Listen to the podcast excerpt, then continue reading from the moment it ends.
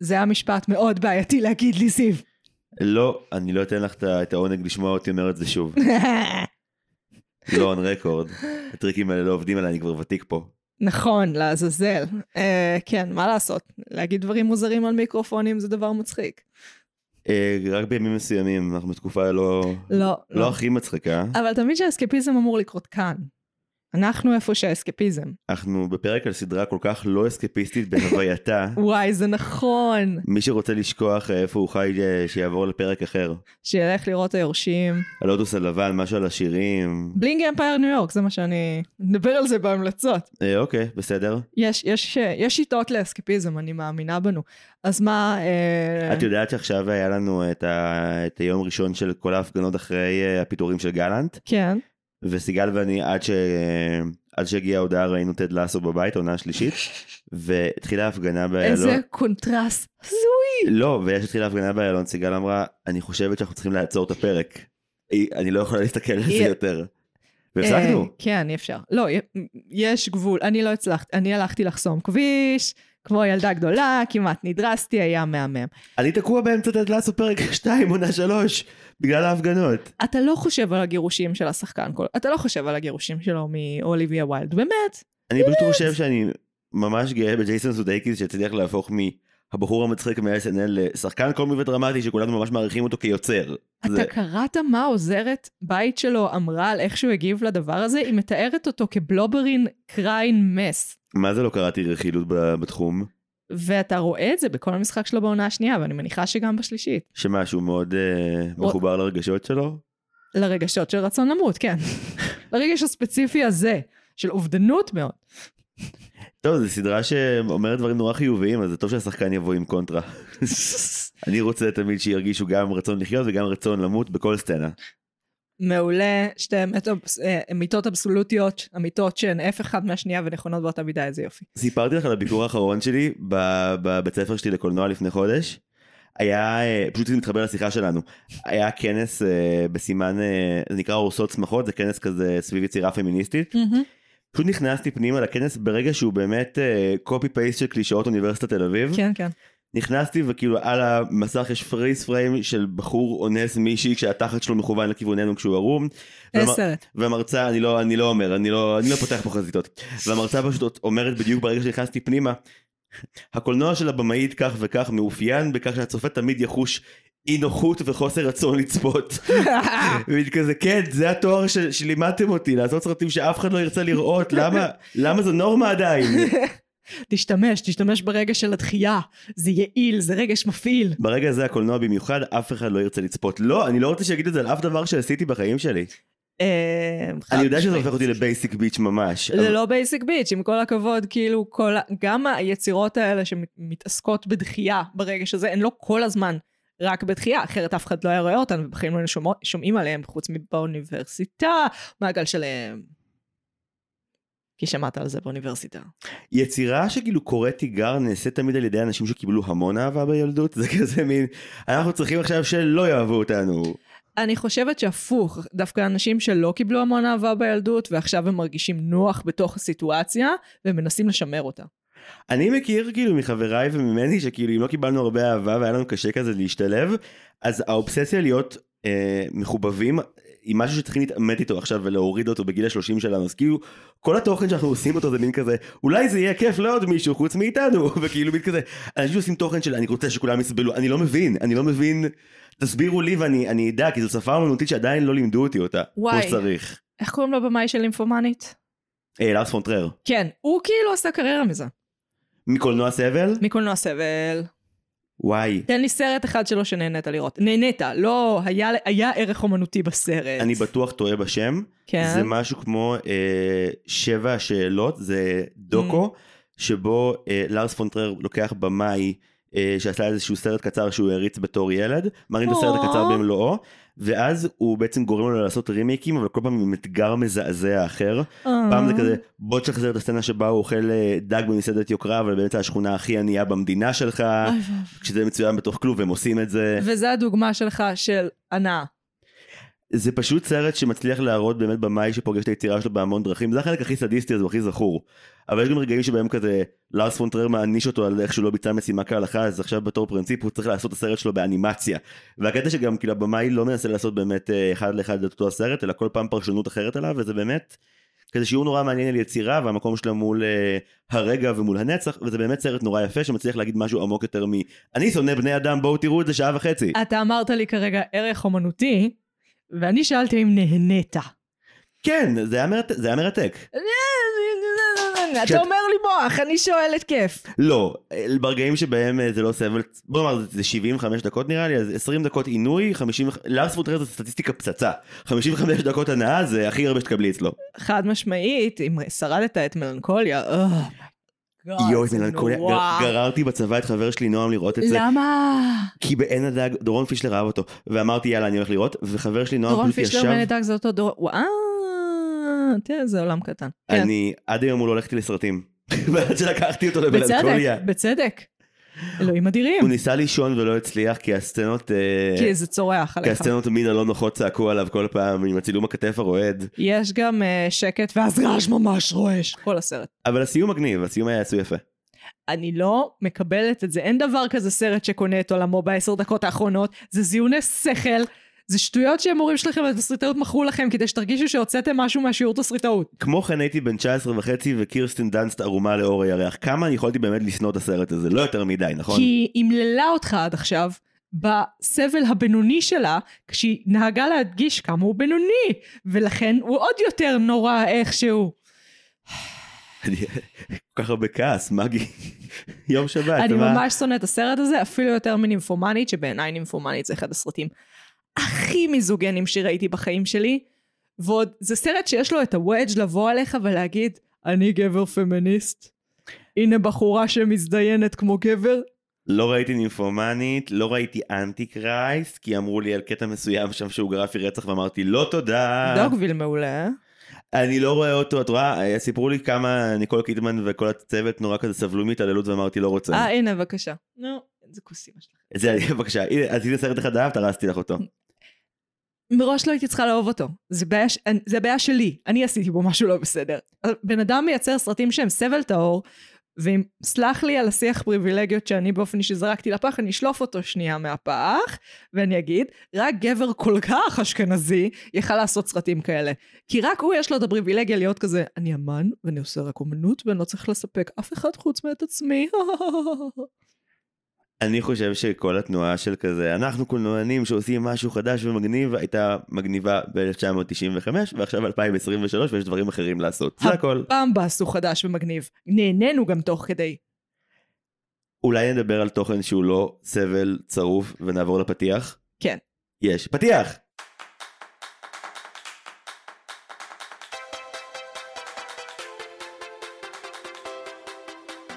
מגי. אני זיו. נועם לא כאן, ואנחנו... מרשם לבינג'. ואנחנו, לפני שעה בשבוע, לדבר על סרט הסדרה בהקשרים אומנותיים, פילוסופיים.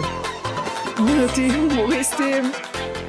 זהו, לא, לא זהו, אבל נועם לא כאן ואני לעולם לא ארשום את זה כי זה לא התפקיד שלי, זה בקרוב כנראה התפקיד שלי. בכל מקרה... הוא אה... רמז מטרים, אהבתי מאוד. אתה תגלה בסוף. מה זה אומר? אל תגלו לו, מאזינים. Uh, אתם מוזמנים לדרג אותנו ברשתות החברתיות. Uh, וזהו, נעבור למה צפינו השבוע, מה צרכנו השבוע, סליחה. אוקיי, okay, על מה צרכת השבוע? אז בלינג אמפייר ניו יורק, כן, כן. מה זה? Um, זה על אסייתים עשירים מאוד בניו יורק. אה, והאינטריגות החברתיות המזויפות שהם מייצרים לעצמם כדי שיהיה עניין בסדרה. עכשיו אני אוהבת את זה כי אני, עם כל מה שאני יודעת על ריאליטי, ואני יודעת לא מעט, הם סובלים. האנשים האלה סובלים. ויש משהו בלראות מיליארדרים סובלים, שזה פשוט כאילו, זה כל כך כיף לי. למה? למה הכל כל כך כיף? אז אני מכיר כאילו שיש שתי אסכולות, שיש את מי שמתה לראות uh, צרות של השירים, ומי שאומר, אני לעולם לא אוכל להזדהות עם שום דבר מהתוכן הזה. כן, כן, אבל הצרות שאתה רואה על המסך הן לא הצרות האמיתיות. הצורך האובססיבי להתעסק בחיים של עצמך מול מצלמה שעושה, שבאופן אקטיבי עושה עליך מניפולציות, זה עינוי שלא ברא השטן, שאני באמת לא מאחלת לאף אחד. עכשיו, הם עושים את זה בשביל clout, אפילו לא בשביל כסף. הפתטיות של כל האירוע, יש בזה, זה כיף באופן סדיסטי. אני לא מאמין שהצלחת להסביר על הסדרה ותוך כדי לתפוס את החתול שלך ביד אחת להדוף אותו כאילו כמעט על הקיר אבל בדיוק לא כדי שזה ייחשב אלימות ולראות אותו כזה אומר לך בסדר הבנתי את הרמז ויוצא החוצה. זה היה multitasking שרוב הסטלנים לא מסוגלים לעשות. יש לי הרבה חיות והמון שנות ניסיון. כן הוא אפילו לא יילל זה היה פה דממה מוחלטת. זאת היא, זאת הייתה אינדיקה רק היא קופצת ככה, היא בדרך כלל יושבת על הכיסא כל פעם. כמובן שלחתולה שלך קוראים אינדיקה. יפה. אה, כי הייתה, היא לא ייללה כשתפסתי אותה, כשהיא הייתה גורה, וכאילו הייתה חולנצ'ית, ותפסתי אותה, והיא לא ייללה. עכשיו, היא לא הגור הראשון שהצלתי בחיי, אז הם בדרך כלל מייללים בהיסטריה ושונאים כל רגע, והיא הייתה כזה, what is happening? uh, וככה היא קיבלה את השם אינדיקה. יפה, שם מצוין. Uh, עוד דברים שראית השבוע? עונה חדשה ליורשים, עונה חדשה לעצובות, מרוצה בינתיים מהעונה חדשה של הצהובות, היורשים פחות או יותר כמו שהיא הייתה. כאילו זה, זה היתרונות והחסרונות שלה, תמיד, היא, היא לא משתנה יותר מדי, אה, גם כיתרון וגם כחיסרון. עונה אחרונה, אה, הצהובות, אני ממש ספק עם עונה אחרונה. אה, וזה פחות או יותר, שאר הזמן הפגנתי והייתי בדיכאון וניסיתי לכתוב ולהרוס את הקיר. כן, אני רואה פה והאמת שעשית עבודה מאוד יפה על הקיר. נכון. מלא פתקים. יפה, אני השבוע אה, ראיתי חדשות. שזה באמת הסדרה שאני לרוב מקפיד שלא לצפות בחוץ מכזה התחזית לפני הישרדות, וראיתי יותר, אבל אה, לצד זה, לקראת הפרק של היום, אז הייתי צריך לשים את ידי על כל הפרקים של בית משותף, ובאתר הסדרות לא היה את הכל. איך זה פרק אחד. זה גרם לי לחקור ולמצוא את אפליקציית ביגי. שגם אני התקנתי בגללך, ואתה לא נורמלי, אתה מנסה להרוס לנו את החיים, זיו. אז בשביל לראות את הבית משותף, אה, גילינו את האפליקציה שיש בה את כל תכני ערוץ הילדים, הרבה מהם פתוחים בחינם לכולכם אם אתם רוצים. כן. הם לא שילמו לנו חסות, תבקשי מהם חסות. אנחנו משוגעים, אנחנו מדברים על ערוץ הילדים כל הזמן. כן. תדברי איתם. תנו לנו חסות. תעשי שיחה על הדבר הזה, אנחנו מאוד תומכים בהם. בכל מקרה, האמת שפייר. התכנים שצרכתי השבוע היו בעיקר משם, כי holy fuck. קודם כל, אה, בנצפים ביותר מופיע לך קודם כל לטלמניה. יש משהו כמו 90 מערכונים של טלמניה שזה כאילו תומש וסיוון שביט עושים באמת את פליקס שפריץ ונתניה זה לא נורמלי. מי, כך מי. שיודע יודע. זה זה שערורייה. אה, ראיתי את התוכנית אה, נכון יש את קלפים פתוחים שכזה רצה כן, בחינוכית? כן, כן, כן. אז היה rip off בערוץ הילדים שנקרא גבולות בר זוהר עם יעל בר זוהר וואו. והפרק הראשון פתוח בחינם וזה כזה מה אנחנו יודעים על מרד מרד הסטודנטים ולכל הילדים בקהל יש פרצוף של מה זה מרד הסטודנטים מרד הסטודנטים בפריז כאילו? והיא כאילו גם לבושה כאילו היא כזה באה למרוד ב- בין המאה ה-16 למאה ה-19 עשו מיקס לבוש. או וואו. יש לה כפפות על היד שמגיעות כזה עד הכתף ואחד מהם יש שעון ממש גדול שכזה אני יוצא לטירונות בגולני. oh my god. זה, זה מאורע אנתרופולוגי מרתק אני ממליץ בחום. חשוב בהיסטוריה של הטלוויזיה. צאו לטיול באפליקציית ביגי ותגלו שהילדות שלכם הייתה אחרת מאוד ממה שאתם זוכרים וזוכרות. צאו למסע. כן ואולי פעם הבאה כבר יהיה לנו ספונסרים מהם ננסה. כן. יפה ראיתי את זה וראיתי גם את העונה את העונה 44 של הישרדות שגרמה לי לתהות. גרמה לי לתהות כאילו מה אני עושה עם החיים שלי באמת כאילו זה אותו דבר 44 וכאילו הם משכללים ומשנים ויש דינמיקות אבל כאילו זה כן מיליון כאילו 20 מסכנים על אי כל פעם כאילו 39 ימים סובלים. אתה מבין שהחזרתיות הזאת היא כי, שוב, היתרון והחיסרון. אנחנו כולנו בסוף סוג של ילדים מבפנים, ופעם היינו מסוגלים לראות את אותה קלטת ברצף, היום אנחנו את אותו פורמט ברצף. fuck הישרדות הטלטאביז למבוגרים. כן. shit. כאילו אוי וג'ף פרובסט הוא טינקי ווינקי לא הוא השמש הוא הילד הצוחק בשמש אוקיי הכל מתחבר הכל הילדה מתחבר הזאת עכשיו. ילדה בשמש. זאת ילדה? כן, כן, ראו אותה לא אה יש מזמן. בה כזה מלא ראיונות איתה היום. כן. כן, זה כזה, תראו כמה כוסיתי היום ותרגישו לא נוח.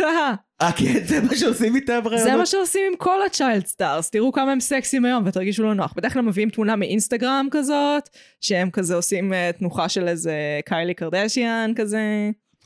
כאילו נורא. אנשים רואים כאילו משיכה יש להם משיכה מינית לשמש של הטלטאביז? אני חושבת שהכתבות האלה, ה clickbait האלה, זה יושב על הרגש הזה. זאת אומרת, זה נועד להיות כזה, בואו תראו איך היא נראית היום, ואז תיכנסו מהסקרנות, ותשלחו את זה לחברים מה... פשוט רגש cringe הטהור שמבעבע בכם.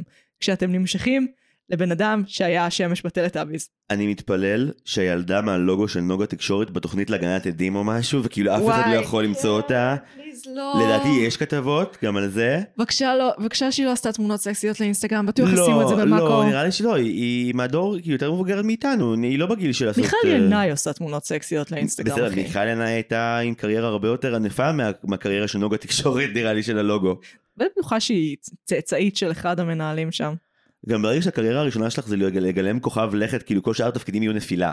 גם זה הדבר הזה שנטחן 600 אלף fuck, זה הרי בכל תוכן שהם עשו, והם עשו את כל, את כל התוכן של שנות ה-90 זה אחד ו-2000. הלוגואים הכי יפים של חברת הפקה ישראלית עד היום. פייר, הוא לפחות לא ארוך. היום כל הלוגוים הם כל כך fucking ארוכים. המוזיקה קסומה והאימג'ים מרגיעים ויפים והתינוק כן. שאומר נוגה זה כזה חמוד ו wholesome אני לא. ממש אה, בעד. זה מאוד חמוד. בוא נעבור ל main subject שלנו. זה היה segue ממש טוב אליו. זה- זה באמת היה segue טוב אליו? כי אני לא חושבת שזה ה segue. למה דיברנו על נוגה תקשורת וכעת נדבר על אחד המוצרים הכי טובים שהיא אי פעם יצרה. אה, יצרה את כל המוצרים של אז, ואנחנו מאוד אוהבים את התקופה הזאת בטלוויזיה לילדים. כן אז- אנחנו מדברים על באמת סדרה שהיא אה, שיא של דרמה לילדים ונוער לא לא נשבר לדעתי. אה, אז היום אנחנו מדברים על בית משותף. מעניין אם. מצאתי טריילרים, לא מצאתי טריילר על הזין. היי חברים, כאן מגי של העתיד. אה, לא מצאתי, וזה לא על הזין, כי אכפת לי מכם. אז אה, קחו את השיר פתיחה.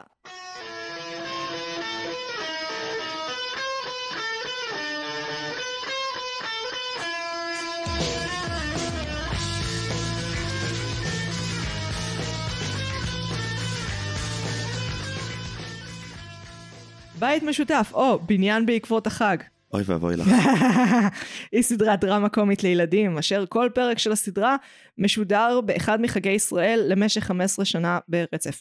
הסדרה עוסקת באגר, טומבו יתומה מאם, וחבריה שהם ליהוק החלומות של הפרוגרסיביים, רק בלי ערבים, אתיופים, אנשים על הספקטרום ואנשים מאותגרי בית. אבל יש עיראקים. אבל יש עיראקי, סוג של. הסדרה נוצרה על ידי ציון רובין לערוץ הילדים ב-2003, היו לה שמונה ספיישלים, אני לא יודעת אם אפשר לקרוא לזה עונה. עונה עונה.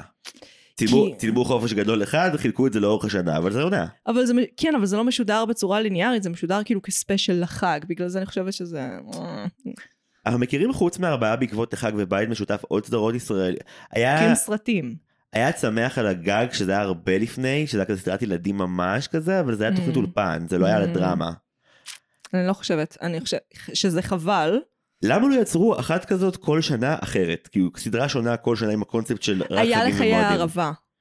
נכון אבל זה גם היה אולפנים וגם זה היה כאילו כן. נונסנס. כי- נכון, אבל עדיין היו כאילו, זה היה כל חג והיו עונות לדבר המטומטם הזה. הם מאוד נהנו, ראו שהם נהנים, זה היה נחמד. כן בית משותף לדעתי פשוט השיא של תור הזהב אה, כן השיא של תור הזהב של ציון רובין בתור יוצר חד לילדים. משמעית. היה לו משהו כמו לדעתי בין חמישה לשישה פרויקטים בערוץ הילדים ולוגי. רוצה לנסות לספור?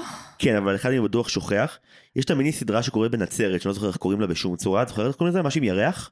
אני, אה, אה, גבעת הירח? גבעת הירח. יס זה שלו לדעתי. כן, יש לנו את, אה, כמובן, כן, ילדים יוצרים סרטים. בית משותף המערכת עולם מושלם הייתה שלו. עולם מושלם, איזה סדרה. עונה אחת הסתיימה בקליפהנגר כן, אני מהגיהנום. התחרפנתי מזה שלא הייתה עונה שנייה. ערוץ. ילדים לא חידשו לעונה שנייה. זה לא סבבה, אל תאשרו סוף עם קליפהנגר אם אתם לא מאשרים לעונה זה גם שנייה. היה סוף כאילו עם- אקדח וכאילו פחד כן, מוות. והיא נושפת עליו את האבקה הזאת, כאילו, כן, והוא טינקרבל, מאבד- ואז הקערה, וקליפהנגר. ויש את אה, בשבילך של בית"ר בנאי וזה תגבר ואתה בוכה. כן. אה, סדרה אני, מעולה. אני מקווה מאוד שציון רובין מאזין לפרק הזה כי אה, צללנו הרבה יותר לעומק ליצירה שלך נראה לי בשרוב כן, הילדים כן. עשו אנחנו היינו על זה לאללה. אה, כן, החיבור מספר אחד שלנו כחברים, הוא העובדה שהיינו ילדים שממש אהבו טלוויזיה. כן, אגב אחד מהספיישלים הכי מוכרים של ילדים יוצרים סרטים הכי הכי זה גם זה עם החייל ש... חייל בצבא זה כאילו הגרסה הרבה יותר קצרה וכואבת של אח שלי הגדול כי זה קורה לייב ולא בדיעבד. אח שלי הגדול ממש כאילו נצרב לי בתודעה יותר מדי חזק. כל דבר דומה לו פשוט נספג. אה, כן אז אבל זה היה אחד הספיישלים היותר זכורים הוא היה גם דברים שמאוד מאופיינים גם במערכת בבית משותף שזה ילדים שמדברים בסלנג מאוד מאוד מדובר של התקופה שהוא הרבה יותר אה, רחובניקי וגם וולגרי כן. וישיר בגובה העיניים זה כבר קורה שם והוא ממש השתפשף על זה יפה. בית משותף היא פשוט השיא אני חושב. כן, היא סדרה, היא מחזיקה מעמד בקטע קיצוני. זאת אומרת, ראינו לא מעט סדרות מעבר בשביל הפודקאסט ולא בשביל הפודקאסט, אני חושבת שזו באמת סדרה שמחזיקה מעולה, והיא מעולה גם למבוגרים. אין ספק, היא אה. מרגשת מאוד והיא חכמה, מאוד. והיא גם כל הזמן מתקשרת עם ההורים שצופים יחד עם הילדים או עם האחים הגדולים שלהם, היא כל הזמן זורקת בדיחות למבוגרים מעל הראש לילדים וזה... האופן שבו הם מתייחסים למסיבה נגיד בפרק של שבועות זה מבוגרים יורדים על ילדים מס- כאילו שמעתם די.ג'יי ציון העיראקי מופיע חייבים לבוא והם אומרים את זה ברצינות מוחלטת זה מלא שורות כאלה. ומצד שני, הריאליזם הוא כל כך קיצוני. זאת אומרת, ה- לא היה כמעט סגנון, באופן יחסי. חוץ מבפרק העל טבעי נגיע אליו. כן. אה, מה, נכון? סליחה, למה אנחנו פותחים כך לדיון? ידידי, יש פורמט. אנחנו דיברנו שבגלל שזה שמונה פרקים לפי החגים נלך לפי הסדר של לוח השנה. ונפתח את הרעיונות משם, אני אומרת בוא נזרום. אוקיי אז פרק הפתיחה אולי? אולי אה, פרק, פרק הפתיחה לראש השנה, אנחנו ננסה אגב להבין כי באיזושהי רמה כל פרק אמור להתקשר לנושא שקשור לחג. לא כולם קל להבין, פה יחסית קל, התחלה חדשה. אה, ילד שההורים שלו מתגרשים, הוא עובר עם אה, אימא שלו לבניין החדש הזה ברמת גן, מחיפה. כן חיפה אגב מככבת מהמערכת שמגיעה אחרי בית משותף. מאוד משונה. אמ, בעצם ככה אנחנו מציגים לנו את הבניין הזה, למרות שאני חייבת לציין שלאורך העונה ההתמקדות בבניין קצת uh, מתמוססת. אני יכול לפתוח את זה כבר עכשיו. כן, הסדרה מטעה עם השם שלה. כי בית משותף יוצר איזה אשליה סיטקומית שנראה סדרה על כזה כמה ילדים שהם שכנים קומה מעל קומה כן. באותו בניין. בעוד שכמובן בית משותף יהיה מטאפורה לכור ההיתוך. לחברה. הישראלית, וכל הילדים מהמקומות השונים והמוצאות השונים מסתדרים ביחד ברחוב כשהם רוכבים על אופניים. זהו ולמעשה בית משותף לא מתארת רק את אה, תושבי העצמאות 54 אלא את כל הבלוק שלהם כזה. אה, כן, היה בזה משהו, אבל מאוד, אני קראתי לזה הבניין המשותף הפריפריאלי, לא פריפריאלי שכולנו גרים בו. רמת גן היא אינה פריפריה בשום צורה, שיהיה ברור לכולם. אבל משהו בבניין הספציפי הזה, שאני, לא משנה לאן בישראל אני אלך, אני אראה את אותו fucking בניין. הוא כל כך כל ישראלי. אני, אני מתחבר מאוד אני פשוט חושב שהדבר שכל כך אה, צורח פריפריה בבית משותף זה לא מיקום גיאוגרפי וזה גם לא רק אם יש מוצאות שהן כאילו מקבוצה שנחשבת ליותר אה, מיעוט או מוחלשת או מהגרת זה יותר באמת הסיפורים עצמם שמספרים רק בתים שיש בהם קושי. כן. קושי שבתקופה הזאת כבר אה, נגיד צופר לדור היותר גדול בחבר'ה הטובים אולי מהמם. שהגיע קודם קצת אבל בית משותף בעצם אה, משודרת כאילו לכל הילדים כאילו היא פשוט אה, מתאימה לכל גיל וזאת שאלה מאוד קשה כשרואים היא אותה. לא מתאימה לכל גיל, אבל, וזה אבל גדול, אני חושבת שאם כל הנושאים שהיא מתעסקת איתם, אחד אחרי השני, אלה נושאים שילדים נחשפים אליהם, מתעסקים איתם, לא משנה כמה נשים אותם בבועה, הם ייחשפו אליהם, והם ייחשפו אליהם בגילאים שאנחנו לא רוצים שהם ייחשפו אליהם. זאת אומרת, גם הנושא של גירושים, גם אם אנחנו לא מתגרשים, כאילו ההורים של הילד לא מתגרשים, אז בכיתה או בגן יש לו חברים שההורים שלהם מתגרשים. הוא צריך להתמודד עם זה עכשיו של מה קורה כשהאהבה של ההורים מסתיימת. יש קריאת תיגר בפרק פתיחה שהוא כל כך עצוב בקונספט שהוא ספיישל ראש השנה בערוץ הילדים. כלומר אנחנו מתחילים הם סדרה חדשה. כמעט כולם עצובים, אבל כן. מתחילים סדרה חדשה זה הפרק הראשון שלה. הוא לחלוטין הולך לכיוון של דרמה הוא לא עושה משחקי ז'אנר כמו הפרקים מסוימים שיבואו אחריו. מהמם. אבל בואי שנייה אני אלך ממש מההתחלה. שיר הפתיחה של אה, בית משותף הוא החלום לנצח של מופע ארנבו של דוקטור קספר. היה מאוד להיט בזמנו, פשוט נראה לי אפילו היה מקום ראשון בגלגלצ. כשהפתיח הוא למעשה אה, שלל אימג'ים של רמת גן וילדים חלקם לא יופיעו בסדרה חוץ מכניצבים חלקם הם הגיבורים זה החלוקה היא מאוד דמוקרטית לאורך הפתיח אין התמקדות בהגר שתהיה הגיבורה בפועל זה גם נראה מאוד דומה לפתיח של החבר'ה הטובים מ-must say. כן ולא כי בחבר'ה הטובים שיר הפתיחה הוא לא משהו שהדמויות יותר מדי מתכתבות איתו מבחינת אה, איך שהם רוקדות הם די מבסוטים ושמחים. יש הרבה מאוד אימג'ים יותר אינדים ויותר נוגים ומוזרים בפתיח של בית משותף פלוס העובדה החביבה עליי בהערת סוגריים יש לי הרצאה על, אה, על תוכן של יום הזיכרון בערוץ הילדים לא, לא, לא כקידום כדבר שעשיתי בעבר ואני אוהב לעשות לפעמים וכשמגיעים לדבר על בית משותף ומתחילים מהפתיח אני תמיד פורץ בבכי נורא מביך מול הקהל כן, כי החלק היחידי בפתיח שבו הילדים פונים למצלמה ואומרים את השורות של השיר זה רק בכולם יחיו בטוב גם בלעדיי. זה, ש... זה, זה, זה רגע, זה השנייה העשרים ומשהו של הסדרה בכל פרק וזה שובר לך את הלב כל פעם כי זה סדרה של אמיתות קשות לילדים שלא מפחדים מאמת כואבת. הם לא מפחדים, אף אחד לא שואל אותם. והסדרה מנחיתה עלייך את זה כל הזמן. זה מה שאני אומרת, הסד... הסדרה מאל... לא מאלצת, הסדרה עוזרת להם להתמודד עם דברים שהמציאות מאלצת אותם להתמודד איתם, ואין פה עניין של בחירה. אין פה עניין של בחירה על הדברים האלה. על להיחשף לזה שנישואים לפעמים נגמרים בגירושים, ולפעמים אמא ואבא לא אוהבים אחד את השני, ולפעמים אתה תצטרך לשנות, להתחיל את החיים במקום אחר לגמרי. זה אמת אבסולוטית שהוא ייחשף אליה בגיל מוקדם, ואין לך מה לעשות עם זה. והסדרה אומרת, אוקיי, בוא נתמודד עם זה רגע. כן, וגם אני חושב שהיא מטעה אותך על ההתחלה כדי שלא יהיה לך משעמם. כלומר, הסדרה עושה את התרגיל הכיפי של לא להתחיל עם מי שיהיה בפועל הגיבור, אנחנו מתחילים באמת עם אופיר שמגיע מחיפה לרמת גן, וההיכרות שלו עם העיר היא די קשה. כלומר, הוא מגיע לצופים, לצופים יהיה פרק יותר חיובי אחר כך, אבל הם מתחילים בייצוג מאוד שלילי וואי, בסדרה. וואי, זה היה קשוח. כש... שהבריון אה, ציון הדפוק, שם לב שבכל כן. פרק יש דמות בשם ציון? כן, שם לב שציון רובין עושה לנו צחוקים? כן. האם השליח בפרק, בפרק של שבועות, אה, של ה-yes, זה ציון רובין? לא. הוא היה ממש דומה לו פיזית. לא, לא, אני לא חושב. זה שחקן, זה שחקן נראה לי שגם עושה פרצופים נורא מצחיקים. ציון רובין נראה לי פחות עושה, אה, כאילו, הוא נראה בול כמו ציון רובין. השחקן שעושה שם את התפקיד בשבועות ממש יש לו כזה פני ג'ים קרי כאלו נורא מצחיקות, הוא עושה המון הבעות נורא טובות. טוב, נגיע ל... נגיע, אנחנו עוד לא, החג הזה הוא אולי, רחוק מאוד מהגיל. אולי. אולי, פרק ראש השנה. אה, רוב הפרק בעצם עוסק במפגש הטראומטי באמת עם, אה, עם רמת גן. בצופים הם מכריחים אותו להישבע את שבועת הצופה. אוי ואבוי. כילד שאף פעם לא היה בתנועת נוער עד אה, גיל 15, זה היה החשיפה הראשונה שלי אי פעם לקונספט של תנועות נוער, הסצנה הזאת, גם לי, שבה כופים על ילד אה, לומר אה, היה נכון. גם לי. אולי גם צועקים עליו שוב משהו שיגיד היה נכון תמיד עם תשוקה. יהיה נכון. כן, והסדרה גם חושפת חוש ההומור המרושע שלה על ההתחלה פה כשבעצם מגיע האגר מחלצת אותו מהילד המעצבן ואז מגיעה ילדה הרבה יותר קטנה עושה בדיוק אותו דבר אוספת נסורת ללא אישור הצופיפניק בא לאיים עליה ואז היא אומרת לו מה הבעיה של אמא שלך. שזה... אני, אני חושבת שניסה להחליף איזה קללה, זה היה כאילו... זה, זה אמור להיות אה, מין ג'אב כזה של זיינתי את אימא שלך. הם אף פעם לא יכולים להגיד כוס אמא שלך או זיינתי את אמא שלך אז הם הולכים מסביב כל הזמן. כן.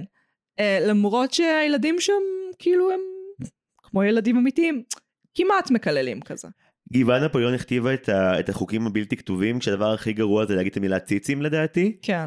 ופעם אחת אמרו בגבעת נפוליאון בן זונה אבל נראה לי שהיום זה כבר לא היה עובר בחיים לא, היום זה הרבה יותר עשוי.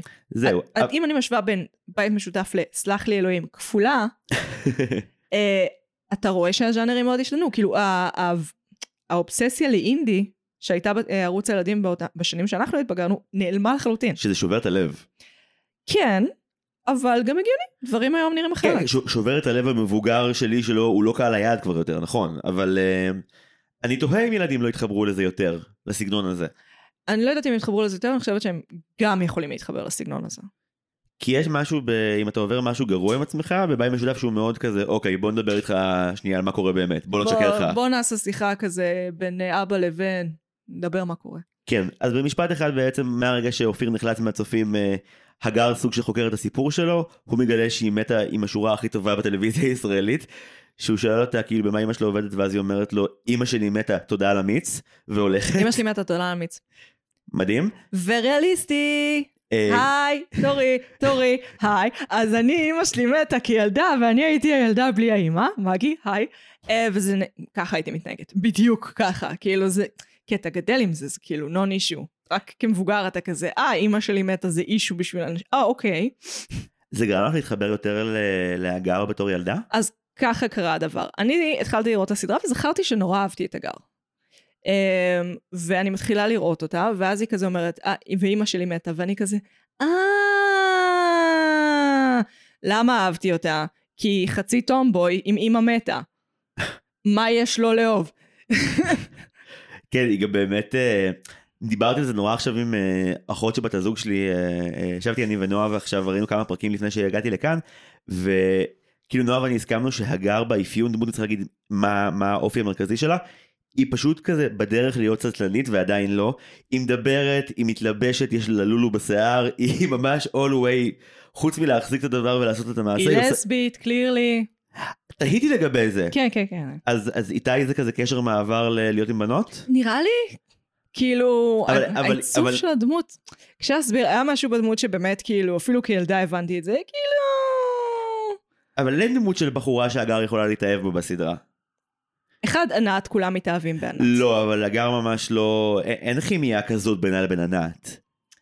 אתה צודק, אבל זה לא שהיא טומבוי שעשה לי שהיא לסבית. זה כאילו, איך אני אסביר את זה? יש משהו, הגיידר שלי כאילו צורח עליי. הגיידר המאוד גרוע היסטורית שלי, כן? אה, אבל הוא צורח עליי. יכול להיות אבל שזה מטסה שילוני, עשיתי העברות, לך תדע. פשוט הדמות שלה גם מדברת קודם כל בקול נמוך, כאילו היא כבר מעשנת חמש שנים. יש לה מין כזה לוק של כאילו, אני יודעת הרבה על העולם וחוויתי הרבה, יש לה חוכמת חיים פסיכית למרות שהיא באמת, עכשיו, אם זה משחק מצוין הוא פשוט ליהוק מאוד טוב, שניהם עובדים.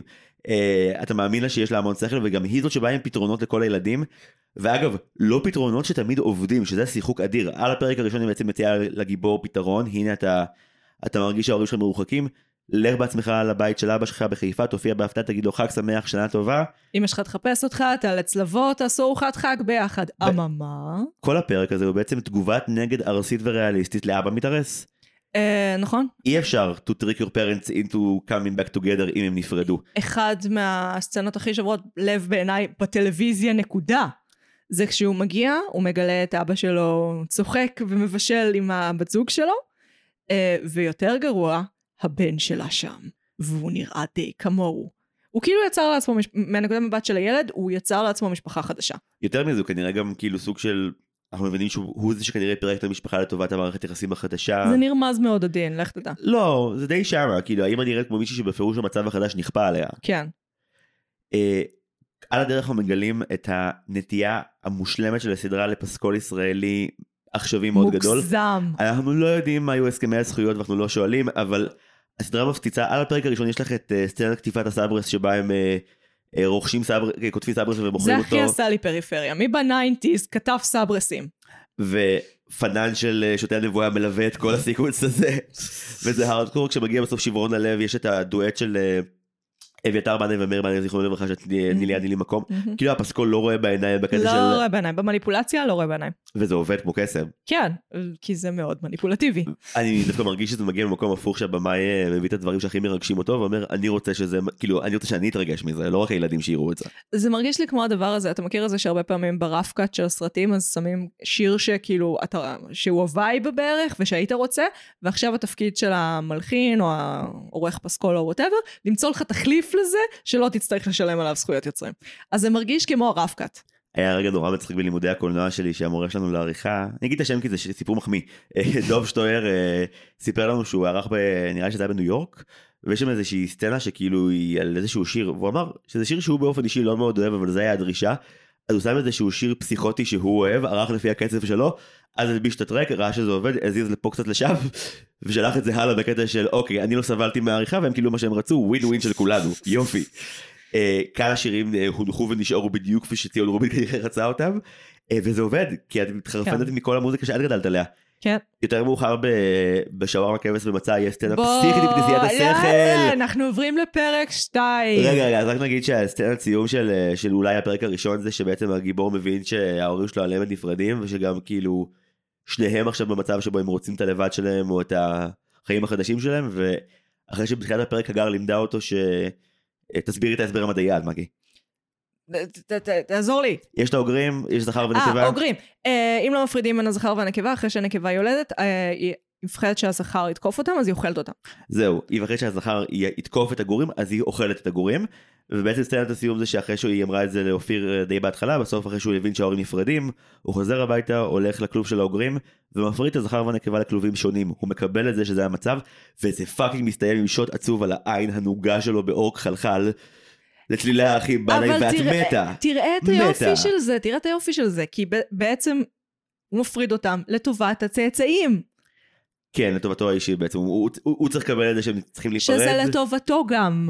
כן. בסופו של דבר גירושים הרבה פעמים הם לטובת הילד, זה דפוק להגיד, אבל כאילו עדיף הורים גרושים מאשר הורים ששונאים אחד את השני באותו בית.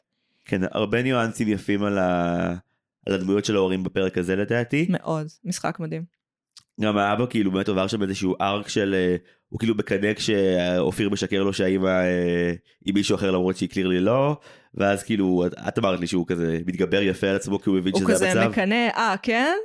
ואז הוא מתחיל לספר לו עליו, והוא כזה, אתה רואה שהוא עושה פרצוף כזה של וואלה, נשמע שחבר, כי הוא מספר לו כל מיני שקרים על איזה גבר נפלא החבר הדמיוני הזה, אה, מתחיל לקנא, ואז הוא כזה, וואלה, שיבושם לה, משחרר. כאילו לי יש משפחה שאני הקמתי למה לה אסור. וזה עובר בניואנסים מאוד דקים. טוב, פרק 2, סוכות. אה, באופן משונה, ועכשיו למשהו אחר לגמרי. ממש, באופן משונה לגמרי, הפרק מתמקד בהושענא רבה. אה, הסרט מתמקד, הפרק מתמקד בכוחות העל-טבעיים של סבא של הגר ובשורשים, האמת שכאילו הוא, הפרק שמגיע אחריו כרונולוגית באיך שהם יצאו זה הפרק של פסח וכאילו פרק 2 זה כזה כוחות על של אשכנזים ופרק 3 זה כוחות על של מזרחים. אני חייבת לציין שזה הרגיש שזה היה אמור להיות מזרחי, הסבא שלה, כאילו מהמזרחי הקסום. אה, ואז הם פשוט ליהקו אשכנזי, ואז זה יוצא הציוני הדתי הקסום. למה? זה מעשיית שטייטל ממש אשכנזית לדעתי. מאוד שטייטלים. שסבא שלה היה לו כוחות כסף, שמגיעים מהרבי שזה מדור לדור. ו... שמת לב שזה אותם כוחות מקלרה הקדושה? לא, לא שמתי לב. שזה כוחות על שיש רק בילדות, ואז אתה גדל ומתבגר והם נעלמים. אה, זה גם המטאפורה הפיטר פנית, לא? זה כזה... זה קלאסי, כאילו, כן, כי כשאתה קטן אתה יכול להאמין שהכל יכול לקרות. כן, זה פרק שלא זכרתי אה, כמה הוא מקוטב בין כמה טונים מאוד שונים. זכרתי אותו פרפקט, זה הפרק שזכרתי הכי טוב. כי יש לך את, אה, את המעשייה העל-טבעית המשודה, ויש לך את ה... heist. את, ה, את הקומדיית מרדפים המשוגעת, והם מזגזגים ביניהם בצורה מאוד מאוד משונה. אבל כיפית, כי זה מתחיל מכבר vibe של בגיה וסבא של הגר מסביר לה על האתרוג ועל הקסמים שלו ואנחנו מגיעים לסוכת הזרוקים שוב אין שם פייסלים אבל זה לחלוטין זה סוכה שם זולה של אנשים עשר שנים קדימה יש שם פייסלים גם כאילו בגלל שהם לא יכולים לעשן סמים עושים דברים אחרים שמקבילים לזה כולל איתי שמטפטף כן. לעצמו שעווה מנר על היד לא משום מה. לא עשית את זה? לא, למה שמישהו יעשה את זה? אתה מטפטף ואז אתה, ואז אתה מקפצ'ץ' את זה ומשחק עם זה כמו סליים. זה אחד הדברים הכי אגרסיביים שראיתי. יש לי צלקת על היד, מכזה. כן, לכן לא עשיתי את הדברים האלה, כי, כי לי אין צלקת על היד, את מבינה? זה, זה היה זהירות פה. הם עושים דברים, הם, הם רוצים לעשות סיאנס ולהעלות את רבין. שזה אחת השורות הכי טובות בסדרה. זה שורות מעולות, בהתחשב בעובדה שכאילו כן, בתור מי שהייתה ילדה בתקופה ההיא, האובססיה לרבין הייתה משוגעת. אה, כן, אגב, אם את רוצה לקרוא את זה, אפשר בכיף להגיד שהם בפרק הזה אכן מעלים את רבין בסיאנס, ואז הוא בעצם מלווה כהשגחה עליונה את לא, סבא של הגר, לא. עד שהוא מגיע לסוכה לא. שלו בחזרה. כן, רבין אכפת מהושנה רבה, כן, נכון. אז ההתמקדות בפרק הזה היא כאילו במשאלות. כן. Uh, כי בהושנה רבה השמיים נפתחים uh, למשאלות הלב של האדם או וואטאבר. וזה, כאן הקשר עוד קיים, אנחנו כבר מתחילים להתרחק מהקשר בין הפרקים לחג. נראה לי שאפשר פשוט להגיד שזה פרק שבו חבורת ילדים חוטפת זקן על מיטת בית חולים וצריכים לחלץ אותו משם. זה כל כך יפה הקשר ביניהם, אחי זום זום. ומסיעים את מיטת בית החולים בכל רחובות רמת גן, כשאף, באמת, אף מבוגר לא מתעניין, לא מתערב. אני לא מתלונן כי זה עונג מוחלט באופן כללי לבית משותף וישנת גישה של תעזבו את הפרטים הקטנים, לא חשוב. תקשיב, בפעם הבאה שאתה רואה בית חולים בסדרה הזאת, זה הולך להיות הרבה פחות כיף. כן נכון זה הבית חולים הכיפי של הסדרה. בדיוק. אני רוצה רק להגיד במפורט שלמרות שהעלילה עוסקת בסבא שעובר התקף לב ומאושפז ונכדה שעוברת משבר וחבריה שמתגייסים יחד איתה כדי לחלץ את הסבא מבית החולים ולהביא אותו לסוכה הקסומה שלו. כן. זו העלילה אני לא צוחק. כן ביותר יפה ואיכשהו ריאליסטי. כן. כן אבל כל זה מתכנס לכדי סצנה אחת שהיא באמת מסצנות השיא של הטלוויזיה לילדים בישראל שבה ילד מגיע למזכירה בקופת חולים או בבית החולים סליחה אה, שואלת אם פה זה החוג לריקודי העם של המדס בחולון לא ברור כרגע באיזה עיר אנחנו בשנייה הזאת. אה, את אומרת לעצמך אוקיי זה הפעולת... אה זה וולפסון.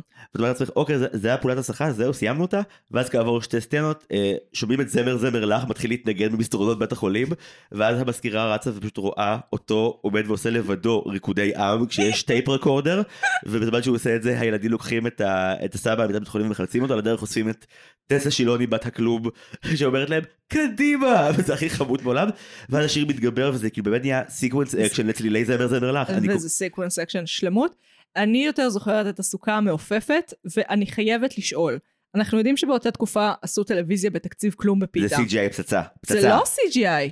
הם, הם לא הטיסו אותה באוויר? זה נראה כמו פרקטיקל, זה נראה כאילו זה על חוטי דיג כזה ממנוף. מעניין אם זה כזה מודל זעיר, אין לי מושג, זה נראה טוב. יש מצב מודל זעיר, לא חשבתי על זה. אני לא יודע. זה לא, אין מצב שזה, כי אפקטים וירטואליים מ-2003 היינו רואים היום, זה היה נראה קטסטרופה. תשמעי, אין הרבה אפקטים ממוחשבים בסדרה, יכול להיות שזה היה אחד שהשקיעו עליו.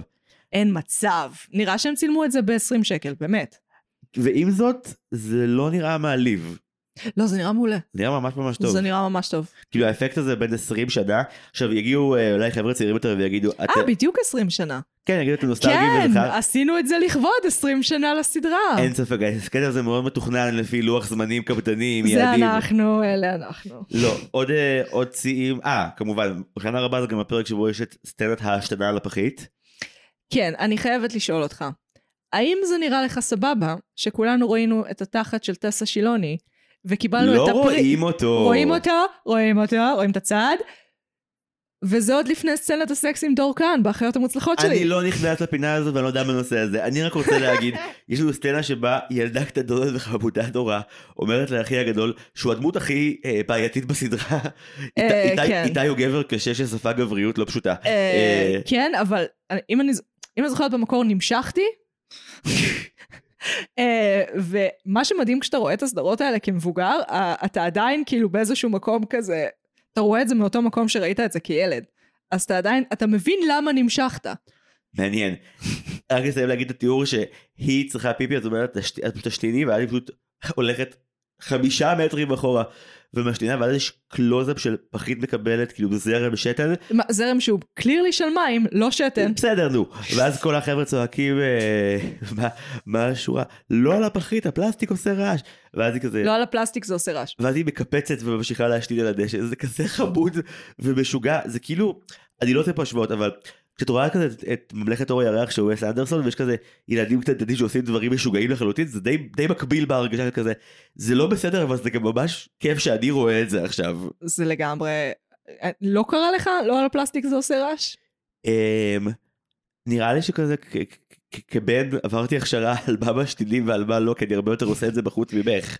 אני חושב שזה ההבדל אה, בגידול של אה, שנינו. זה דבר פרי להגיד. טוב, פרק שלישי. כן. אנחנו רצים רצים. פסח! כן, אנחנו מתייחסים לחנוכה בתור הפרק האחרון, נכון? לא, חנוכה! כי חנוכה שודר אחרון. הוא שודר שנה אחר כך משום מה, למרות שהוא נראה שהוא צולם ברצף של כולם.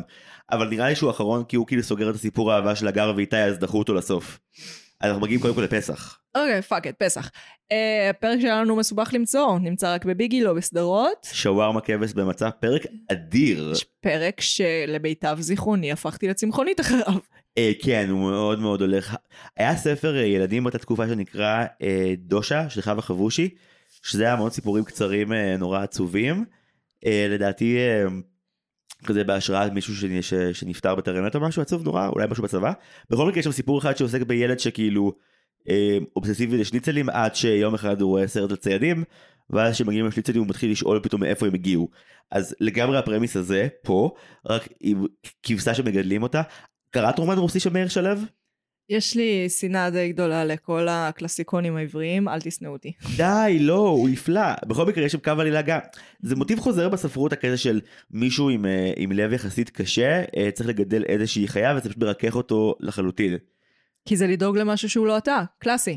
גם הכבשה הזאת כל כך עמודה, אתה גם רואה שהשחקן ילד והכבשה המציאותית התחברו. למה ככה? היא הולכת אחריו באמת. כן, יש קטע דומה לדעתי גם בעולם מצחיק. גם, Hmm. יש עניין, יש עניין חוזר ב... של שם מזרחי? כן, יש עניין חוזר בה בשנים היהודים, אה, גבר שמתאהב בחיה. אני חושבת שזה כאילו אמור להגיע מה, מהמזרחיות. העניין שמדאיג אותי זה שאצל מזרחים בישראל, ספציפית עכשיו, לא יודעת איך זה היה באייטיז, לא כל כך קטע שחיטה. כאילו זה יותר קטע ערבי מאשר קטע מזרחי. כן, אז כאן בעצם הפרק ממש ספציפיק, ספציפית עוסק בחבר'ה העיראקים של רמת גן. מהמם. אה, בילד שאגב עד עכשיו שמענו עליו, לילד קוראים יואב, אני שנייה ממש geeking out בבית משותף. אה, בפרק הראשון הגר אומרת שיש לה חבר בשם יואב, האח הגדול שלו זה ציון מהצופים. ואז יש לנו פרק שלם על, על יואב ויש לו רק אחות גדולה. כי ציון מהצופים הוא לא באמת אח שלו, הוא פשוט הציון של הפרק הראשון, כי יש ציון לכל פרק. זה בן אדם שאוהב את עצמו. כילד אף פעם לא הבחנתי בגג הזה שיש כאילו תירוץ לומר ציון על כל דמות בכל פרק, זה היסטרי. היסטרי, מטופש. לא מצחיק, זה. מצחיק, זה היסטרי ממש כיפי לצפות עכשיו. אז נותנים לאיתי לגדל כבש לקראת השחיטה שלה יואב, בפס... יואב. ליואב. איתי זה הילד עם, ההורים שאין להם כסף, נגיע אליו. נגיע אליו. יואב זה הילד עם ה... יואב נותנים לו לגדל אה, כבשה לקראת השחיטה. אה, כל הפרק הוא מצ...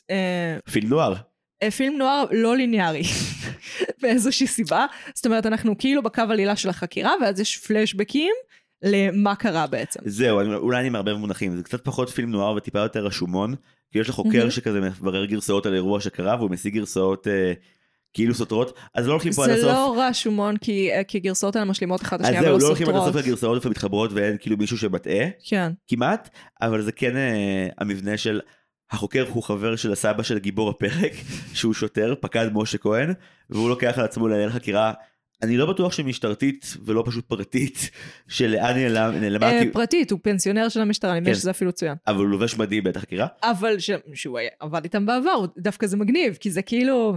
הזקן שעשה את הדבר הזה והוא כבר לא עושה אותו, אז הוא לובש אותם שוב לצורך המסיבה. one last job. כן, לברר לאן נעלמה הכבשה של, של חבר שלו. כן, שזה הייתה כבשה ממש אחלה. שזה עלילת מעטפת מושלמת לפרק הזה. כן, אני חייבת לציין שהייתה לי המון בעיה, עזוב עם השחיטה, ועם האובססיה של הפרק הזה לצילום בשר, ושתרגיש רע בקשר לזה.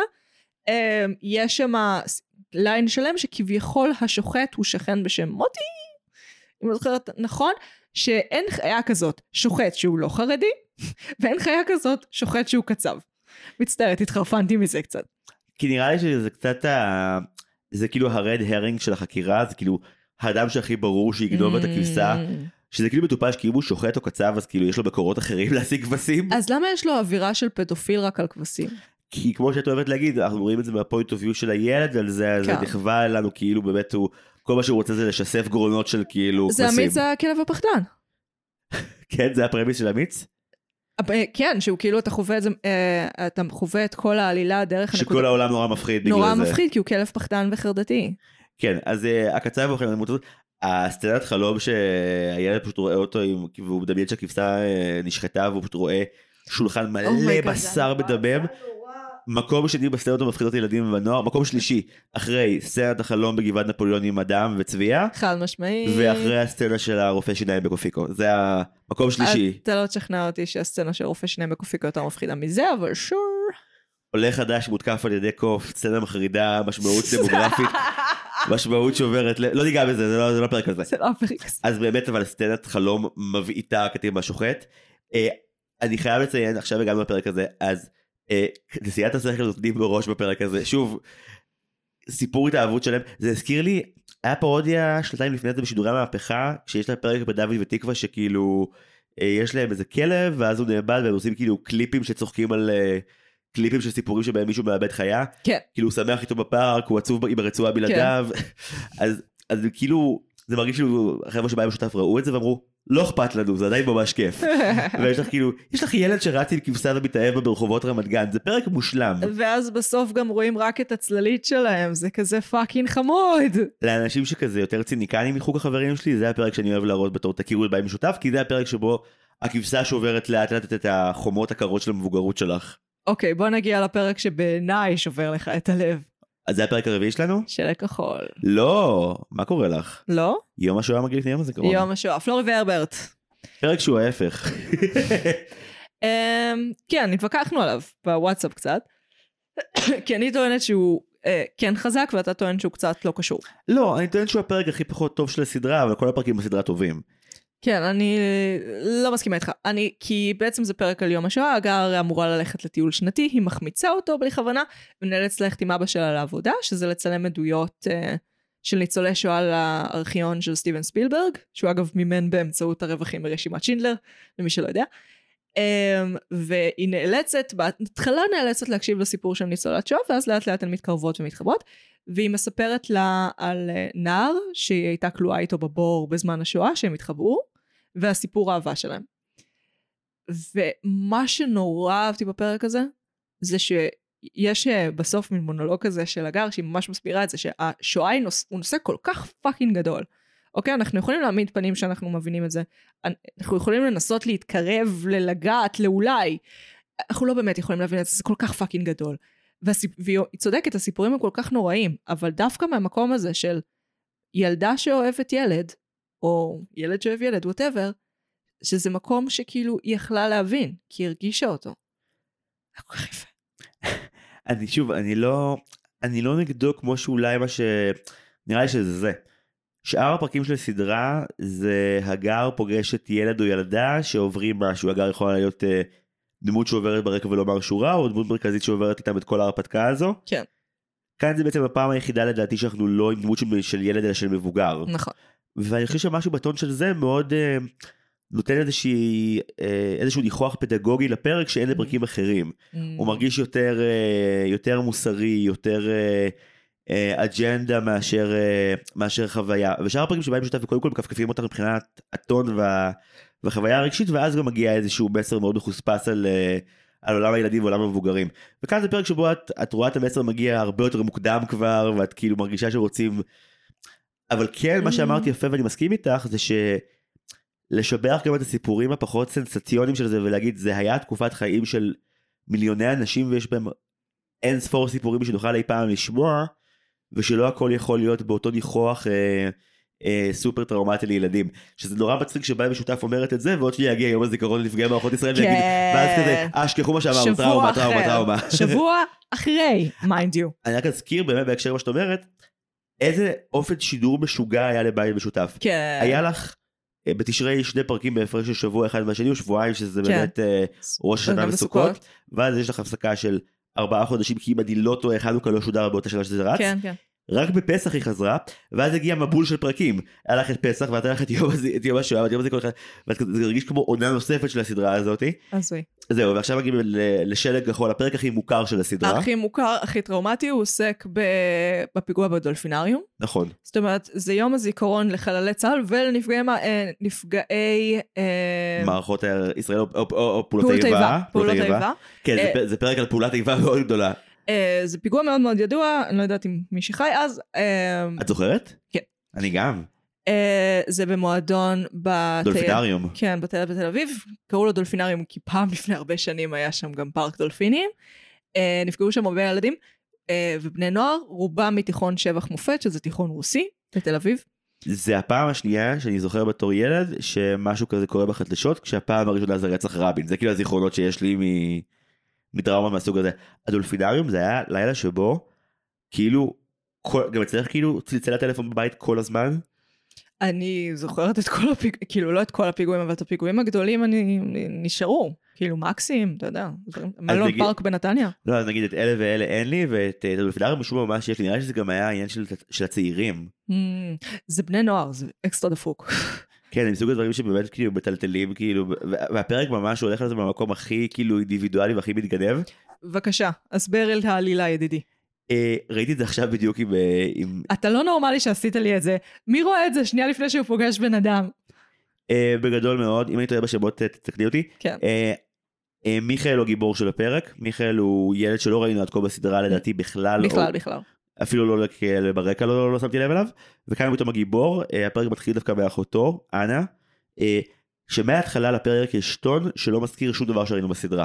טון מאוד חלומי אה, מין כזה גוון מאוד לבן כזה שכבר כזה מרמז על המוות כבר בסצנה הראשונה. מאוד מאוד אני לא אגיד קריפי כי זה לא קריפי אבל זה מאוד לא מבשר רודף. זהו לא מבשר טובות. כן. אה, והפרק בעצם רץ את, ה, את הלילה שבו אנה וחברתה הולכות לפיגוע, לפיגוע, הולכות לפיגוע בדולפינריום, סליחה, כן. הולכות אה, למסיבה בדולפינריום שכמובן הולכת להיות הפיגוע. אה, אנחנו, אם אתה לא רואה את זה בקונטקסט, כאילו, אין המון רמזים שזה הולך להיות ממש זה. כשראיתי את זה עכשיו עם נועה, אז כאילו היא הייתה בטוחה שכאילו יהיה משהו עם האח הגדול שבצבא, כי זה יום הזיכרון לך, כאילו זה, הכותרת נורא מזמינה אותך לחשוד לכיוון ההוא בכלל. נכון. ואז שמגיע הפיגוע, ואת מבינה שזה פרק אשכרה על דבר כזה, ועל מה קורה לאנשים. על, לילה שהם מנסים להבין מה קורה איתה. זה פרק על אי ודאות. מאוד, תקשיב, אני אמרתי לך את זה באוטו, זה פרק שאני, אחד מה, מהפריים הראשון אני כבר, המוח שלי ישר כזה טריגרד, התחלתי לבכות בהיסטריה, לא הפסקתי כל החצי שעה, פשוט לא הפסקתי. Um, ואנחנו עוקבים, יש לנו כאילו שני נרטיבים, מצד אחד אנחנו עוקבים אחרי מיכאל, מצד שני אנחנו עוקבים אחרי אימא שלו, uh, שהיא נוסעת לחפש אותה. Uh, בין הבתי חולים ואחרי זה אבו כביר, שזה שתי עלילות מאוד שונות. מאוד שונות, um, וקשות. אה, נכון, קודם כל אני רוצה להגיד שבמרחק הזמן ולעין הצנועה שלי, הקטעים בבית החולים בפרק הזה אה, אמינים לאין שיעור מאשר הפרק. של... לא, ולא בגלל שהעלילה של סוכות היא יותר קומית, כי כן, כאן השחזור הוא, הוא נורא מנסה לעבור לחלק בעין יחד עם הצילומים האמיתיים התיעודיים מהאירוע וזה די עובד גם זה עובד עכשיו. לגמרי, כן, כן, כן, זה סימלס. וגם לאורך כל הסדרה ניהלנו שיח דומה לזה בגבעת נפוליאון בפרק ההוא על לתת מקום גם לקושי ולכאב של מבוגרים כחלק בלתי נפרד מהחוויה של הילד וכאן זה מגיע לשיא בסדרה. כן. זה העלילה הכי מורכבת של הורה בבית משותף זה קו העלילה שבו מבוגרת מקבלת לחפש לבד את הבת שלה עם עוד המון המון הורים אחרים. זה איזושהי פרספקטיבה שכילד אין לך אותה עד שהסדרה מאמתת אותך ישירות מול זה. זו גם הסיבה ש... אומרים שבשביל להיות סדרה שזוכרים אותה אתה חייב או אה, קהל משוגע בארץ או איזשהו פרס מאוד נוצץ. הפרק הזה זכה לפחות בפרס אחד מאוד גדול בחו"ל ככל שאני יודע אם לא יותר. יותר, הוא זכה בהרבה פרסים. אה, הוא הסתובב קצת כמו סרט קצר לדעתי מאיזושהי סיבה. אה, כל פרק של הסדרה הזאת יכול תאורטית להיות מוגש כסרט קצר, אין שום בעיה. הוא סרט קצר, זה יותר אנתולוגיה מסדרה. כן. אה, אני חושבת שהדבר שהפך את זה לאקסטרה חזק, זה השיל... בתוך הסיפור של מיכאל, הם שזרו את האהבה הראשונה שלו. שהוא מאוהב בילדה, בענת, והוא רוצה לתת לה חולצה ליום הולדת, והוא מתבייש. ואחותו, לפני שהיא יוצאת לפיגוע, אה, היא נותנת לו את אחת עצות ה dating הכי טובות שנאמרו אי פעם בסדרה. איך מתחילים עם בחורה? תסתכל לה בעיניים ותחייך חיוך קטן וביישני. כן, היא גם, אה, זה מצחיק, כי יש שלב שבו הם, אה, הם, היא וחברה שלו אומדות את הנכסים ש, ש, שיש לו כדי להתחיל עם בחורה. כן, כן. אז היא מתחילה להראות את כל הפרודיות על איך אה, גבר ישראלי אה, מנסה להפעיל מניירות, מהמם. ואז כאילו קולטות אותו, וקולטות שהוא אמנם כאילו ילד אה, אתלטי ושרירי, אבל שהוא באמת הוא מאוד שתקן, אז החיוך הזה יכול לעבוד לטובתו. יש לי חבר שאני לא אומר את שמו, שזה באמת נשק עצום אצלו, הוא גם נורא נורא בחור יפה, אבל הוא שותק מלא, וזה יוצר הילת מסתורית נצחית. להסתכל, האינטימיות ברגע של להסתכל בעיניים ולחייך חיוך קטן וביישני, זה אגב עובד לשני המגדרים, עד כמה שידוע לי, לכל המגדרים, סליחה. אמ, וכשהוא מממש את זה בסוף, וזה עובד, אתה כזה, אנה אולי מתה, אבל היא נשארת איתו. והטעם המריר הזה, הכל כך מריר הזה, של הנשיקה הזאת, נשיקה בלחי, mind you, הוא, הוא קשוח. הוא היה לי ממש כאילו, הוא היה אפילו יותר בלתי נסבל מהסצנות בבית חולים. כילד אתה הרי הכי רוצה שהיא תחיה. כן. זה, והציפייה שלך מיצירה לילדים, מה שאתה רגיל לקבל, כן. זה שהכל נגמר תמיד טוב. ואני זוכר את עצמי כילד רואה את זה פעם ראשונה, ובאמת, אתה יודע, מתחנן, מתחנן שהיא תחזור. מהמם. אז יש לך איזושהי סצנת חלום שבאה כזה לעמעם לך את הכאב בצורה מאוד יפה. היא גם באמת, אה, והיא מבוימת עכשיו כמבוגר את רואה את זה וכאילו, וואו, היא מבוימת בצורה שממש באה להגיד לך, היא ממש מתה. כן, אבל, כן. אבל, אבל לילד זה נותן את, ההטעיה הזו גם לא ממקום נבזי, אלא ממקום כזה של פרידה אחרונה נראית מהדמות הזאת שעד כה באמת כאילו ראינו ולא לא ידענו שאנחנו לשלום בהתחלה. פרידה שהיא אינה פרידה, זאת אומרת, במקור זה פשוט עוד רגע יפה ומדהים בחיים עם עוד בן אדם, אבל זה הרגע האחרון, כי החיים שלה נקטעו באופן לא צפוי, אז הפרידה שאינה פרידה. במקביל אנחנו משיקים את, אה, אני אומר את זה בחיוך לא, לא בזלזול, כן. אנחנו משיקים את הזוג הכי חמוד של הסדרה שזה מיכאל וענת, כן. שבניגוד להגר ואיתי שזה משהו שנבחן בכמה פרקים שוב ושוב, בפרק הזה זה נבנה ונוצר, ונעלם. לא לא נעלם, יש איזה הבהובים ברקע לאורך כל שאר הסדרה שזה המשיך וזה בסדר. אני לא ראיתי את זה בפרק על ענת, אבל כבר נגיע אליו. בשבוע, נכון אני חושב שכרונולוגית הוא קורה הפוך אבל שבועות כאילו את רואה שיש כזה רגע נורא חמוד שענת ומיכאל כזה מדברים בבריכה וכיף להם עד שכזה הגר או. קוראת לה לבוא להרפתקה של הפרק ההוא נגיע לזה אוקיי. אבל לא הזוג הזה כביכול נשאר אחרי, אחרי הפרק הזה נגיד שגם אה, מה שיפה נורא בחיזור המהוסס במיכאל לענת זה שאומרים שהמון פעמים זוגיות נבחנת כשלראשונה בן או בת הזוג אה, צריכים לתמוך בשני בעת משבר מאוד מאוד גדול. שהמון קשרים נהיים כזה להיות או לחדול לפעמים כזה טראומה בונד. בדיוק. אה, וכאן זה מין כזה היא רואה שמשהו נורא עצוב קורה והיא היא רק מתחברת אליו יותר מתוך הרצון להיות שם בשבילו וזה יפה. אני חושבת שהרגע שהחיבור ביניהם היה באמת אחד היותר יפים, זה כשהיא אומרת, הם יושבים והם רואים את דיווחי החדשות האלה, בהיסטריה, שאגב, מי זכר כמה נורא זה היה בניינטיז, היו מראים גופות. בשם אלוהים, היו מראים גופות בטלוויזיה. בלי פיקסלים בלי כלום. אלוהים אדירים. אה, ואז היא, אה, היא אומרת, אני לא יכולה יותר, בוא נכבה את זה, כי היא מבינה שהוא רק אוכל סרטים. והוא אומר, לא, רק תחלישי. והיא רק מחלישה. זה כל כך מדויק, כל כך יפה. טוב, אנחנו אוכלים פה זמן של חבל על הזמן. פרק הבא, שבועות? שבועות. סללנו על כתפינו. אה, פרק כיפי ולא מדכא. אה, כן, כמה זמן לא קיבלנו כזה? כן, הוא, הוא אפר מאוד, הוא גם כאילו קצת צוחק על עצמו תוך כדי. בגדול יש לנו את הסיפור של... אה, אה, רגע, שבועות הוא לא אחרי תשעה באב? לא, תשעה באב הוא באב, מגי. כן, כי אני אדע את זה. אוקיי. שבוע. אה, אז- כן. אז בשבועות יש לנו את הסיפור על אה, בשבט הצופים נערכים אה, הצופים מתחילים לככב בסדרה רק פה לא הם חוזרים עכשיו אחרי ראש השנה מהמם. אבל מעכשיו עד סוף הסדרה הם יהיו דבר טוב יותר ופחות שלילי. יש להם לחפש את המטמון קבוע. בעלילת המשנה משי האחות הקטנה של איתי מחפשת לעשות ביצוע אמנותי אחר לסננו על כתפינו. היא מנסה סגנונות שונים. טסה שילוני במופע יפהפה של משחק. כאילו אם היית צריכה כאילו לראות הוכחות שהיא שחקנית קומית מעולה יש לך את זה כן. כבר פה. כן, אני עדיין חושבת שהגר השילוני, אחותה הגדולה שמשחקת פה את התפקיד הראשי, בעיניי כישרון אבוד שהפסדנו כולנו, הם אה, סגנונות שונים מאוד. נכון, אין סתירה בין השתיים, אחת עושה קומדיה מאוד יבשה והשנייה עושה צלנו על כתפינו בראפ. כן, סצנה משלמת, ממש, מצחיק נורא ומלא קסם. אה, אז העלילה הראשית אבל זה שבאמת אה, לאורך את המטמון, הם... אה, רגע, יש פה מורכבות. כי הם מנסים... בהצלחם להסביר את זה. לא, לא. אני, אני אסביר את זה בשמחה. יש פה backdoor פיילוט שצריכים לדבר עליו רגע. כי הפרק הזה הוא לגמרי גם כאילו להכין את, הקר- את, את השטח למערכת של ציון רובין, כי פה יש ניסיון פתאום לקחת את סיפור שבוע, שבועות וממש כזה להקביל, ולהתייחס לשדה, ולרות המואבייה. זהו, אני לא הבנתי בכלל את הקשר. כי אז הפרק משתעשע בזה ואז זונח את זה. בהתחלה כזה הם כזה מבינים את הרמזים לחפש את המטבול ומפרשים במגילת רות ואומרים אה נלך לשדה ומגיעים לשדה ובעודם כזה מחפשים את הרמז הבא ומוצאים אוכל.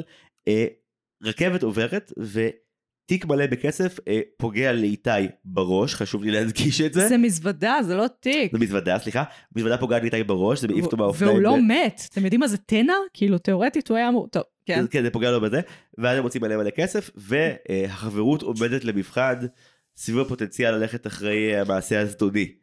ואנחנו נחשפים ללהיט המוחלט של 2003, אם אין לך מזל, פאיס 777.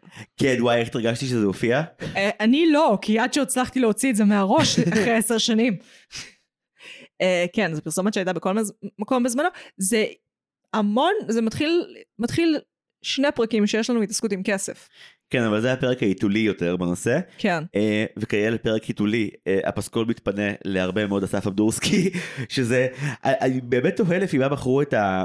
כי יש את האמנים הקבועים של כל הסדרה שזה באמת כזה גם שוטי הנבואה שחוזרים מלא. הוא הלך לפי וייב, אני מוכן לשים שקלים שהוא הלך לפי וייב. זהו ואבט ארבנה גם יש יחסית הרבה אבל יש גם מישהו שמגיע כזה לפעם אחת. על זה של הפרק הזה.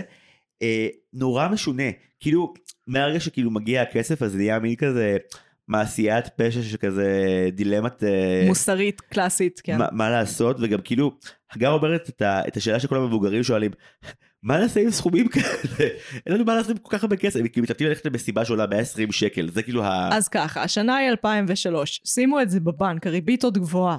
כי הם לא יודעים לא אה, אבל אז יהיה משבר ב-2008 והכל ייפול זה, זה מורכב. תקנו בית בעוד חמש שנים. כן אבל לא. זה גם סיפור עם כזה deus ex machina קצת חמוד שמעוניין לא לשבור את הדמות של איתי כי יש לנו כמה פרקים איתו אז כזה צריך לא להפוך אותו לנבל אז כאילו לאורך כל הפרק אתה חושד שהוא יהיה האחד שישבור את הכלים ואז הם בסוף גונבים כסף אה, מהסכום הגדול כדי ללכת למסיבה כי, כי בכל זאת די.ג'יי ציון העיראקי מתקלט חייבים לבוא במועדון הקליק. ואז הם חוזרים לגג שלהם ומדברים על ההופעה שהם היו בה וזה כזה רגע רגע לאיזה אירוע הלכתם תחליטו כן, גם אני לא הבנתי, הם גם חזרו כאילו הם לבושים במסיבה ששותים בה? תמיד בסדרות ילדים לא משנה כמה הסדרה טובה כשזה מגיע לאיך מסיבות שילדים כן. נראות הם תמיד נופלים בזה. כן קשה מאוד להחליט איך, איך זה נראה כן. כי זה בדרך כלל נראה פשוט רגיל דווקא בפרק של שלג כחול אז דווקא האופן שבו הם התלבשו לדולפינריום מגה אמין כן, ואנחנו כבר נראה מסיבת ילדים שלא קורית, שהיא אמינה בפרק על תשעה באב שאנחנו מדברים עליו עכשיו. לא, זהו רגע לא רגע לא צריך להגיד שבשבועות החלק המרכזי שכיף זה שהם מפנטזים כל אחד על מי הם יהיו אם הם יהיו כן, עשירים. כן, זה. הסדרה שעוברת ריאליזם פה למקום שעוד לא ראינו אותה לפנטזיות אני מת על הפנטזיה של ענת שמדמיינת שהיא זוכה בפרס הילדה הנדיבה ביותר ביקום או משהו כזה והיא עושה נאום ואז יש כאילו זה באמת נאום כזה נורא ארוך כזה מיס עולם שהיא כזה לבושה כמו כזה אישה משפיעה וחזקה ואז יש רגע שהיא אומרת לעוזר שלה כזה אני ביקשתי מרצדס אדומה לא לבנה שזה פשוט שורה שמבוגר כתב לך והיא מושלמת. אה, והיא מדויקת, כי עם כל הכבוד, אה, פילנטרופיה, חלק מהכיף, זה כזה, איזה אדם נדיב ומושלם אני. כן זה גם הפרק שהכי מלכלך את הדמות של ענת מבחינת מוסר שכאילו כזה הגר אומרת אני לא רוצה שום חלק בכסף הזה וכאילו נראה לי שהילד האבא לחמוד שקוראים לו נראה לי נועם אומר כזה ברור שיש את הכסף הזה הוא גם נכנס שם לטנטור ומתחיל לצרוח יגאל שילון יא שמן צא החוצה הוא בטוח שזה אתה פספוס עובד עליי! הוא בטוח שזה פספוסים הוא משתגע אז כאילו כולם כזה בפנטזיות הכסף חוץ מהגר שהיא כזה מוסרית וענת אומרת כזה "אה, לא חייבים להחליט עכשיו אבל תשמרו את החלק שלי בצד זה קטע מעולה.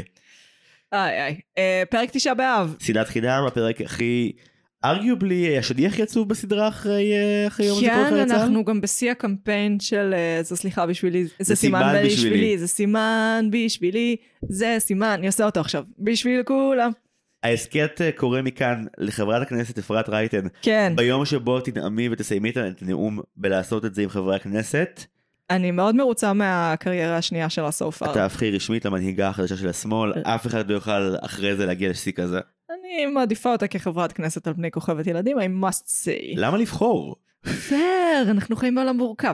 טוב, אה, פרק תשעה באב, יש אה, תחרות כתיבה בבית הספר, ענת, שזה הפרק שזה עוקב אחריה, מדברת עם חברות שלה, היא אומרת להם שהיא לא רוצה לכתוב, ברגע האחרון היא מקבלת השראה, הולכת לכתוב סיפור, מגישה אותו מנצחת אה, ומקבלת את הכרטיס לנסיעה ל- ללונדון. אה, החברות שלה, במיוחד חברה אחת ספציפית שנראית בדיוק כמו שיר זאב שגדלתי איתה, היי שיר.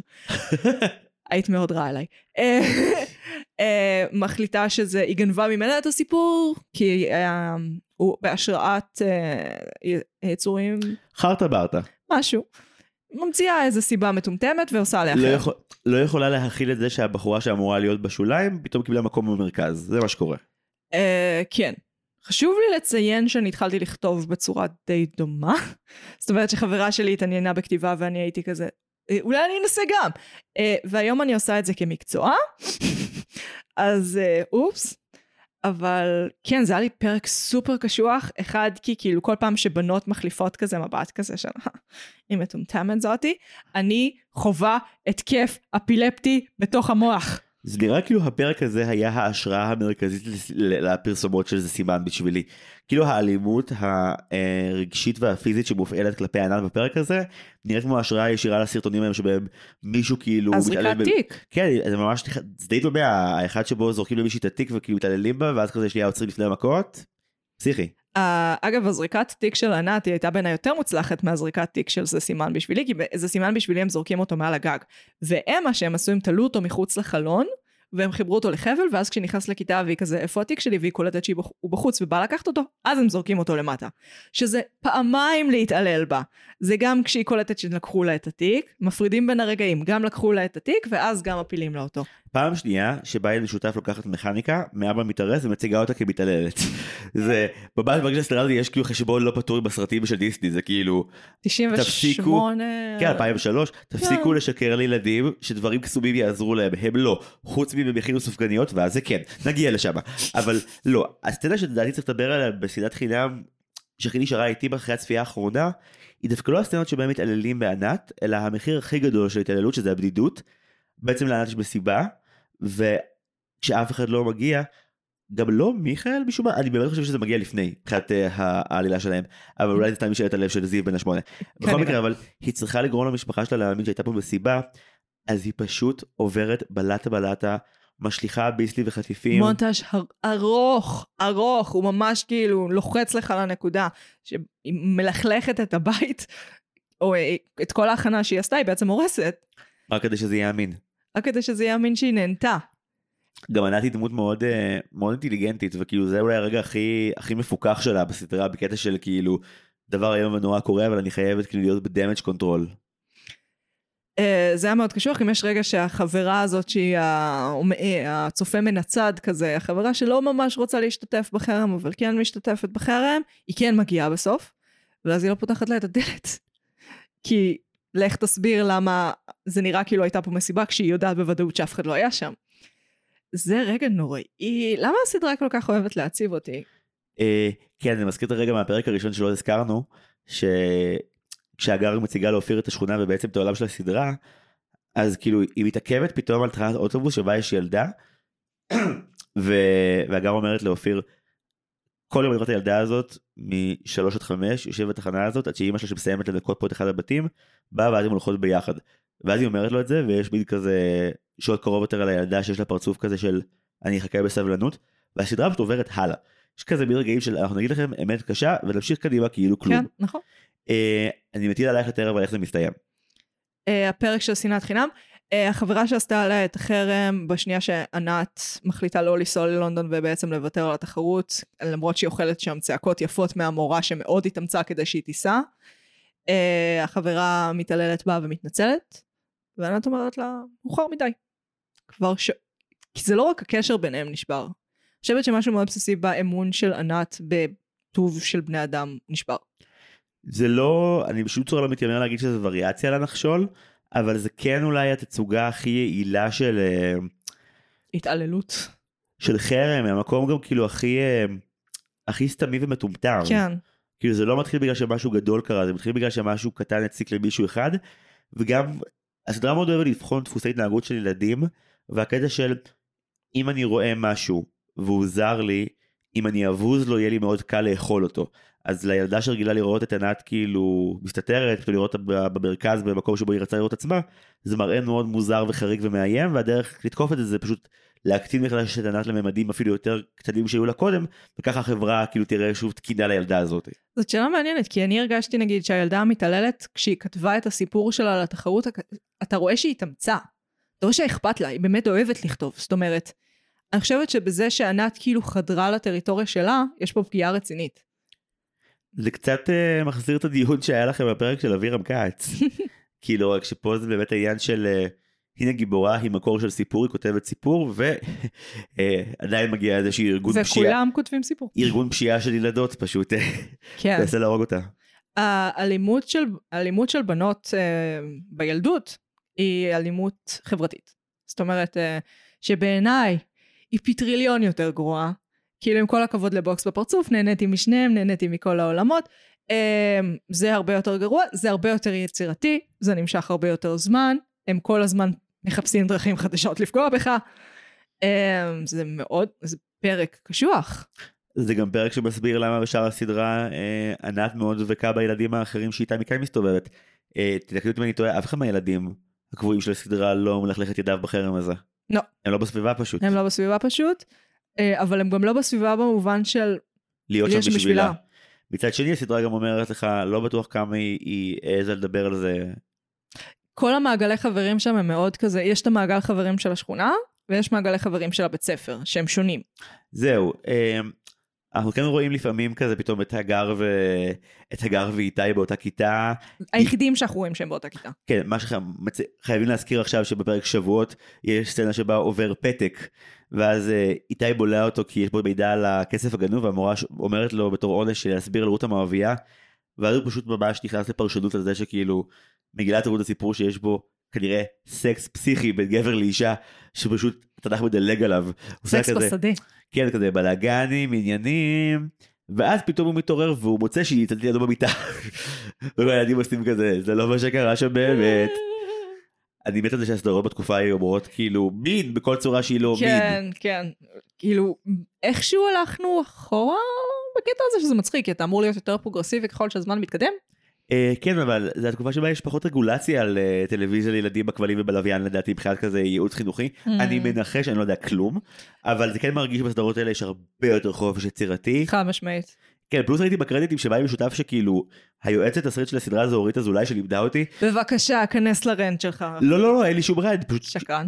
לא לא באמת שאין לי אורית פשוט באמת נורא נורא אוהבת את הדרמות המאוד מאוד אמיתיות ומאוד הארדקור ואני מאוד רואה היא פגשה את ציון בדרך לסדרה הזאת איך כאילו שני אנשים שאוהבים להגיע לקהילות שהם לא המיינסטרים ולסיפורים שפחות מספרים אותם ולדבור בפצעים של החברה כאילו הסדרה ניגשת לחפור בפצעים האלה עם ציפורניים שלופות לא בצורה מנומסת. לא, ממש לא. מה שאני אוהבת בזה שזה מכיל את, זה מהנקודת מבט הילדית, אבל זה גם מכיל את הנקודת מבט של המבוגר. זאת אומרת, הרבה פעמים כשמתייחסים לנקודת מבט ילדית, אז זה כקונטרה למבוגר. כאילו, המבוגר כזה שעוצר אותך ומפריע לך ולא מבין אותך באמת. והסדרה אומרת, נכון, אבל לא כי הוא נגדך, אלא כי הוא גם בן אדם וקורים גם לו דברים.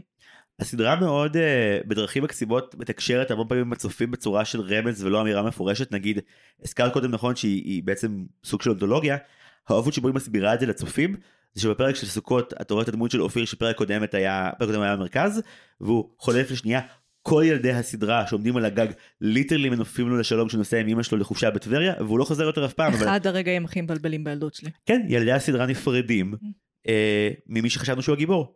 אגב, אה, לא הרגע הכי מבלבל בילדות שלי, הרגע השני הכי מבלבל, אחרי הצפייה הראשונה ברוץ ילד רוץ. שבו את בטוחה, פייר. שבו את בטוחה שתראי, את ס- הסרט על רוץ ילד רוץ, אבל את רואה על עשיית הסרט שלעולם לא תראי של רוץ ילד רוץ. כי בעצם זה סוג של ניסוי חברתי שבו אימתו אדם שסיפר, הבחור שאל, אה לא אכנס לזה עכשיו בחיים, כן. לא כבר התחלנו נספר את זה כמו שצריך. רוץ ילד רוץ זה הסיפור שבו יש לנו אדם אחד שהיה בשואה שאורי אורלב כתב עליו יורם שם משפחה שלו אני פשוט לא זוכר זה עצבן אותי. לא לא יו- אה, אדם שהיה בשואה שקוראים לו יורם שם משפחה שלו לא זוכר. אורי אורלב כתב עליו תרוץ ילד רוץ. והסרט זה באמת כאילו אה, הבחור הזה והילד שמגלם אותו בסרט אה, נפגשים ומדי פעם מראים לך איך מצלמים סצנה זה לא הסרט ובתור ילדה אומרת איפה הסרט סרט, ואז מחפשים אותו ומגלים שאין סרט. בשום מקום וכאילו אף אחד לא הסביר לך את זה לא.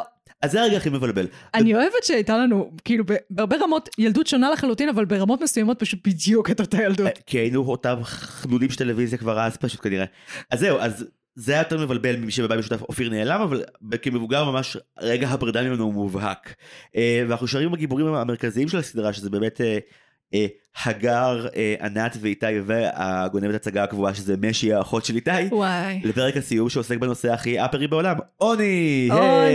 ייי, צרות כלכליות. עוני ייי. ואיך שהוא מקשה על המשפחות הפרק של חנוכה אז אנחנו פוגשים את איתי, אה, והוא בפרק הזה מתחיל כפחות או יותר הילד הכי זין בהיסטוריה של האנושות. שהוא, שהוא ככה רוב הסדרה לא, זה הקיצוני. לא, איתי יש מאבק של אה, מלאך על כתף אחת ושטן על כתף שנייה לאורך כל הסדרה. אחת הסצנות, אני לא זוכרת אם זו הסצנה הראשונה או השנייה, שהוא מסביר, אה, ששואל, שהגר שואלת אותו רוצה לבוא להופעה, כמה, הוא שואל כמה זה עולה, היא עונה לו, ואז אה, מתחילים, אה, הילדים מתחילים להתווכח על אה, מה ההורים שלהם מכריחים אותם לוותר כדי ללכת להופעה, והוא אומר, מה, אני אשיג מה שאני רוצה. אני אעשה פרצוף, אני אעשה מניפולציה, אני יותר. מזה הוא אומר, את צריכה לעשות להורים שלך מניפולציה רגשית.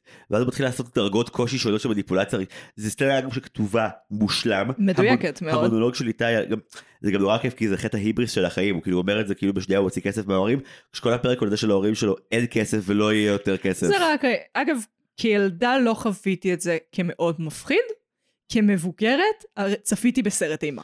זה כמו שכשראית כמבוגרת את עונה 2 של גבעת נפוליאון ופתאום כאילו יש משבר כלכלי אז כן. זה הרבה יותר הפחיד אותך, את כן, כן. מודעת למה זה אומר לשלם חשבונות. כן, אבל הם, הם הגיעו למצב שלא מושך להם כסף יותר מהכספומט, והם צריכים לצמצם בהכל. כן. הכל. ברמת הם מוכרים את המכוניות, הם מחזירים את הפלאפונים, אין חוגים, אין טיולים, אין כלום. זה פחד אלוהים. כן, אגב, בהקשר של אה, הטייק של הסדרה על החגים שהיא מדברת עליהם, דמי חנוכה זה ממש זווית אה, יפה ו- כן. ולא צפויה לעניין הזה. כן, הם תמיד בוחרים זוויות מוזרות ולא צפויות. גם כאן יש איזושהי סקירה חמודה למשהו שלא עבד בפרק הראשון. בפרק הראשון אה, הגר מודדת את אופיר לכתוב סברסים, אבל זה לא, זה לא יכול להספיק כדי להחזיר את ההורים שלו. יש הרבה אה, יזמות עסקית בסדרה מאיזו סדרה. נכון, בפרק הסיום כשהגר אה, מציעה לאיתי אה, להחריץ סופגניות כדי להציל את חנוכה ושיהיה לו כסף לשלם על כל הדברים שלו ושל אחותו, אה, זה מצליח. אגב, הסדרה פשוט אומרת, בבקשה בואו לא ניכנס לפרטים על איך עושים 400 סופגניות בלילה, עזבו אתכם, פשוט תעזבו אתכם. אני חושבת שאם אם אני משווה בין זה לבין הרגע נגיד שהבן אדם בא למק- לקנות את המכונית של האבא ואז הוא אוכל סופגניה מולו והוא מתחיל, אה, הוא אומר שזה נורא שזה עולה כל כך הרבה כסף כן, שהם סופגניה. גנבים. ש... ואיתי פשוט מתחרפן והולך כי הם הרי כאילו נואשים לכסף והוא לפני שנייה רב עם אבא שלו בצורה לא מאוד סבבה על המחיר של האוטו. וזה היה רגע, עוד כילדה הרגשתי את זה. חזק. על הזין שלי המונטאז' של- הסופגניות, תן לי רגעים כאלה. זה פרק שהוא קשה כי אני חושב שכל הדמויות שמעורבות בעוני של המשפחה מכאיבות לך מאיזשהו מקום. בין אם זה הראש אה, הראש של החוג דרמה שכאילו ניכר שהיא ממש לא רוצה להגיד משהו לא נעים על זה שאין להם איך לשלם אבל היא פשוט נשארת שקטה ומסתכלת עליהם כדי להגיד את זה בלי וההורים מילים. האחרים שופטים אותם והם לא רוצים להסתכל אבל הם כאילו כן מסתכלים. והבחור הסליזי שבא לקנות את האוטו של המשפחה והוא כן. כל מה שמפחיד ילדים יש לו שיער נורא ארוך וזקן כן. מאוד מטאליסטי והוא אוכל סופגניה וכזה כל האבקת. סוכר עף על הפרצוף הוא גם שולף סופגניה משקית ניילון יש בעין out of freaking nowhere נייר אבל זה היה מאוד מוזר בכל מקרה. כן זה גם ביס בסופגניה שהיא לא שמחה והוא גם אכל אותה הפוך. זה שיגע אותי גם אותי זה שגע! אחי מי מחזיק ככה סופגניה איך זה ככה סופגניה? כמו כן איך יודעים שאיתי מגיע מבית ממש אשכנזי הוא אוכל לביבות מתוקות עם סוכר מעליהם וואו אני הרגשתי שאיתי היה כאילו, זה מרגיש כמו ילד מזרחי במשפחה אשכנזית. זה היה קצת מוזר לי מהבחינה הזאת. בכלל, כל העניין עם העדות והליהוק, אני מרגישה שלא היה. הסדרה הכי- אומרת לך אל תעסקי אל תעסיקי את הראש היפה שלך בשאלות הקשות אה האלה וואלה, אבל עכשיו בוא נתעסק בתרבות העיראקית ברמת גן לפרק שלם, סבבה. אני נהניתי, כי אשכנזי שלא מבין דבר בתחום, אני מאוד נהניתי. אה, יש לה שורה מטורפת בפרק של הכבשה שהוא אומר אה, משהו כמו, זה אמור להיות בפיתה עם חומוס ואמבה, זה הגורל של זה, זה פשוט שורה. כאילו גם, זוועות. המשפט מסתיים במילה ואמבה. אני כל כך אוהב שזה מסתיים ב"ואמבה". זוועות. נחזור לפרק עם הסופגניות. כן? אה, כן? כן, אפשר בשביל לספר שתהיתי, אם כאילו אחרי שהם יצליחו במשימה שלהם, אז כזה, הרגע המתוק יהיה שהוא יביא לאבא את הכסף ויגיד, בבקשה אבא, אתה ואמא תריבו פחות. אבל וכאילו כאילו חצי עושה את זה כי הוא משלם כזה על כל הדברים שכזה לא היה לו לשלם בחוג של אה, אחותו וכאלה. אבל גם באותה נשימה יש כזה מין רמיזה של מעכשיו אני הגבר בבית ואני אפרנס את כולנו. זה הכי דווקא לא. לא, אני אומר את זה בצחוק לגמרי, אבא אומר לו אני יכול להיות עובד אצלך וכאילו יש להם כזה צחוקים של אה, כל אחד כזה מקבל את השני מחדש. כי הוא מתבגר, כי הוא לקח אחריות, ב... אחד זה נורא, כן? כאילו זה מש... זה התבגרות שהיא נוראית, ואף אחד מאיתנו לא רוצה שהילד שלו יצטרך לחוות את זה. מצד שני, הוא התחיל כילד זין, והוא סיים כבן אדם. אחי, לגמרי. גם אה, כדי, לה... כדי לגרום לך לא להיות יותר מדי בהתרגשות מזה שהוא זין בהתחלה, הפרק מתחיל הכי סגנוני של הסדרה.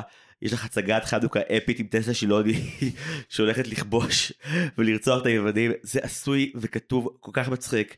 וכאילו מתוך זה איתי באמת במקום הכי אטום של האח גדול שאין לו כוח לשום דבר לאט לאט אה, אה, וגם שוב הרבה בעזרת הגר. הפרק גם כאילו בא לפתור את סוגיית ה-will they what way של הסדרה. אני לא מרגישה שנפטר לי.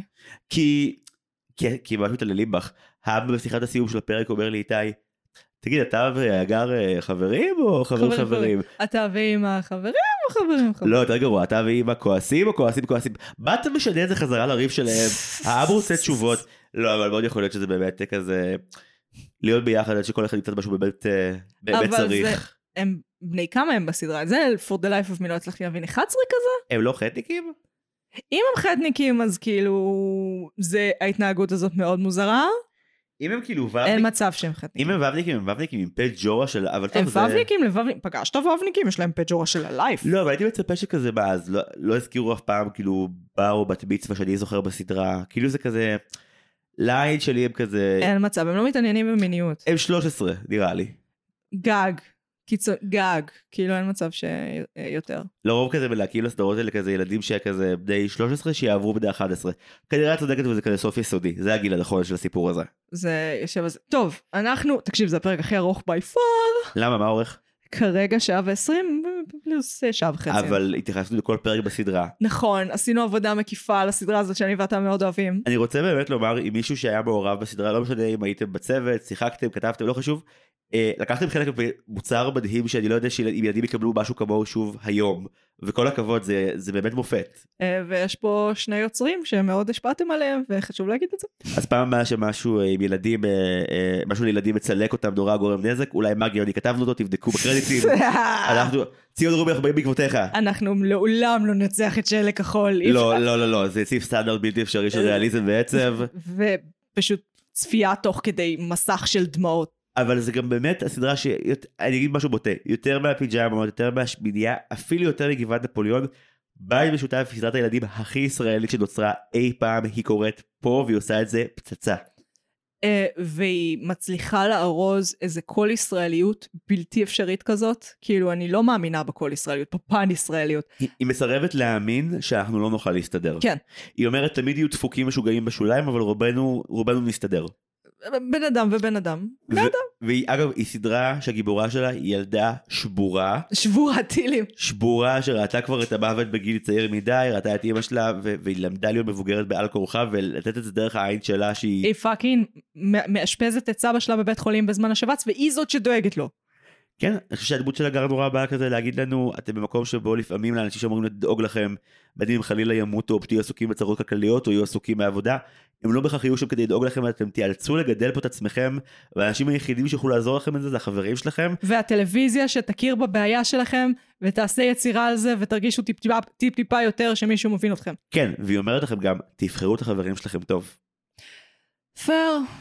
מצד אחד. מצד שני, חברים של הילדות זה... אתה יודע, לזמן ספציפי ומיוחדים בצורה שאי אפשר ממש לנצח. נכון אבל נראה לי שהלקח שדיברנו עליו בשנאת חינם הוא קצת להגיד לנו גם תראו מי האנשים שהלב שלהם הוא טוב ותהיו איתם גם אם הם קשים ומי ש... מי שמראה לכם שהלב שלו במקום הנכון זוזו כאילו תמשיכו קדימה Mm, קשה פה אתה חייב, אתה חייב אנשים טובים לצדך. אתה חייב chosen family ו-. ו- וילדי העצמאות 54 הם ילדים שיש להם אחד את השני, וזה הכוח, וזה אשכרה לא הקלישאה הז'אדרית, אלא באמת הסדרה מוכיחה את זה פעם אחרי פעם. הגר היא קודם כל כאפיון דמות חברה מאוד טובה. שואו, דון טל. קלאסי, כאילו, ממש. כן, אז uh, היא מושלמת ו... ויש את רוב הפרקים בביגי, יש את רוב הפרקים בסדרות, ו... יש יותר פרקים בסדרות מאשר בביגי. ואם אתם משוגעים כמונו אתם רוצים לראות את הכל, אז רגע סיפקנו לכם את שני הביקורות שישלימו לכם זה את זה. שאנחנו צפינו בשניהם, כי אחרת איך תקבלו את כל התוכן? אתם רוצים את כל הסדרה? לא. כן, אה, והיא כן. באמת מחזיקה, אני באמת חושבת שהיא צפייה טובה גם למבוגרים. באמת, באמת. אה, כמובן שאם יש את אפקט הנוסטלגיה, מה טוב. אה, לא, אבל דיאלוגים חזקים, פסקול כן, כן. מעולה אה, ומרגש מאוד. אז ממה ניפרד היום? מקלישאה יש- כל ישראלית אולי? אה, משירים טובים שכבר לא יעטרו פסקולים של סדרות לילדים היום. אה, כן, אני אשמח אם אני לא אצטרך לשמוע יותר את רילי ליטרללה בפסקול. אה, תשמעי עוד הרבה. אני אשמח אם, אה, אם יהיו שימושים חוזרים לתני לי יד, תני לי מקום בעוד סרטים, אני מרגיש שתמיד תבכה כשיהיה אותו, זה לא משנה. אה, אני די בטוחה שיש, זה לא הגיוני שאין. 90's היו כל כך ארוכות, basically נמשכו פי שתיים ממה שהם נמשכו באמת. אה, כן, כמו כן, כל הכבוד לבית משותף שלקחה מזבנג את ההשראה לקחת שיר של הקספרים ולשים בפתיח ולקוות לטוב. הצליח. אה, כן, אחרי זה אנחנו נקבל נערי רפול קצת, חבר'ה טובים, ככה איזה רוק ישראלי טוב לפרצוף. טוב, אני הייתי מגי, אני הייתי ממש זיו. ואנחנו היינו מרשם לבינג' מינוס נועם פלוס זיו, יאללה.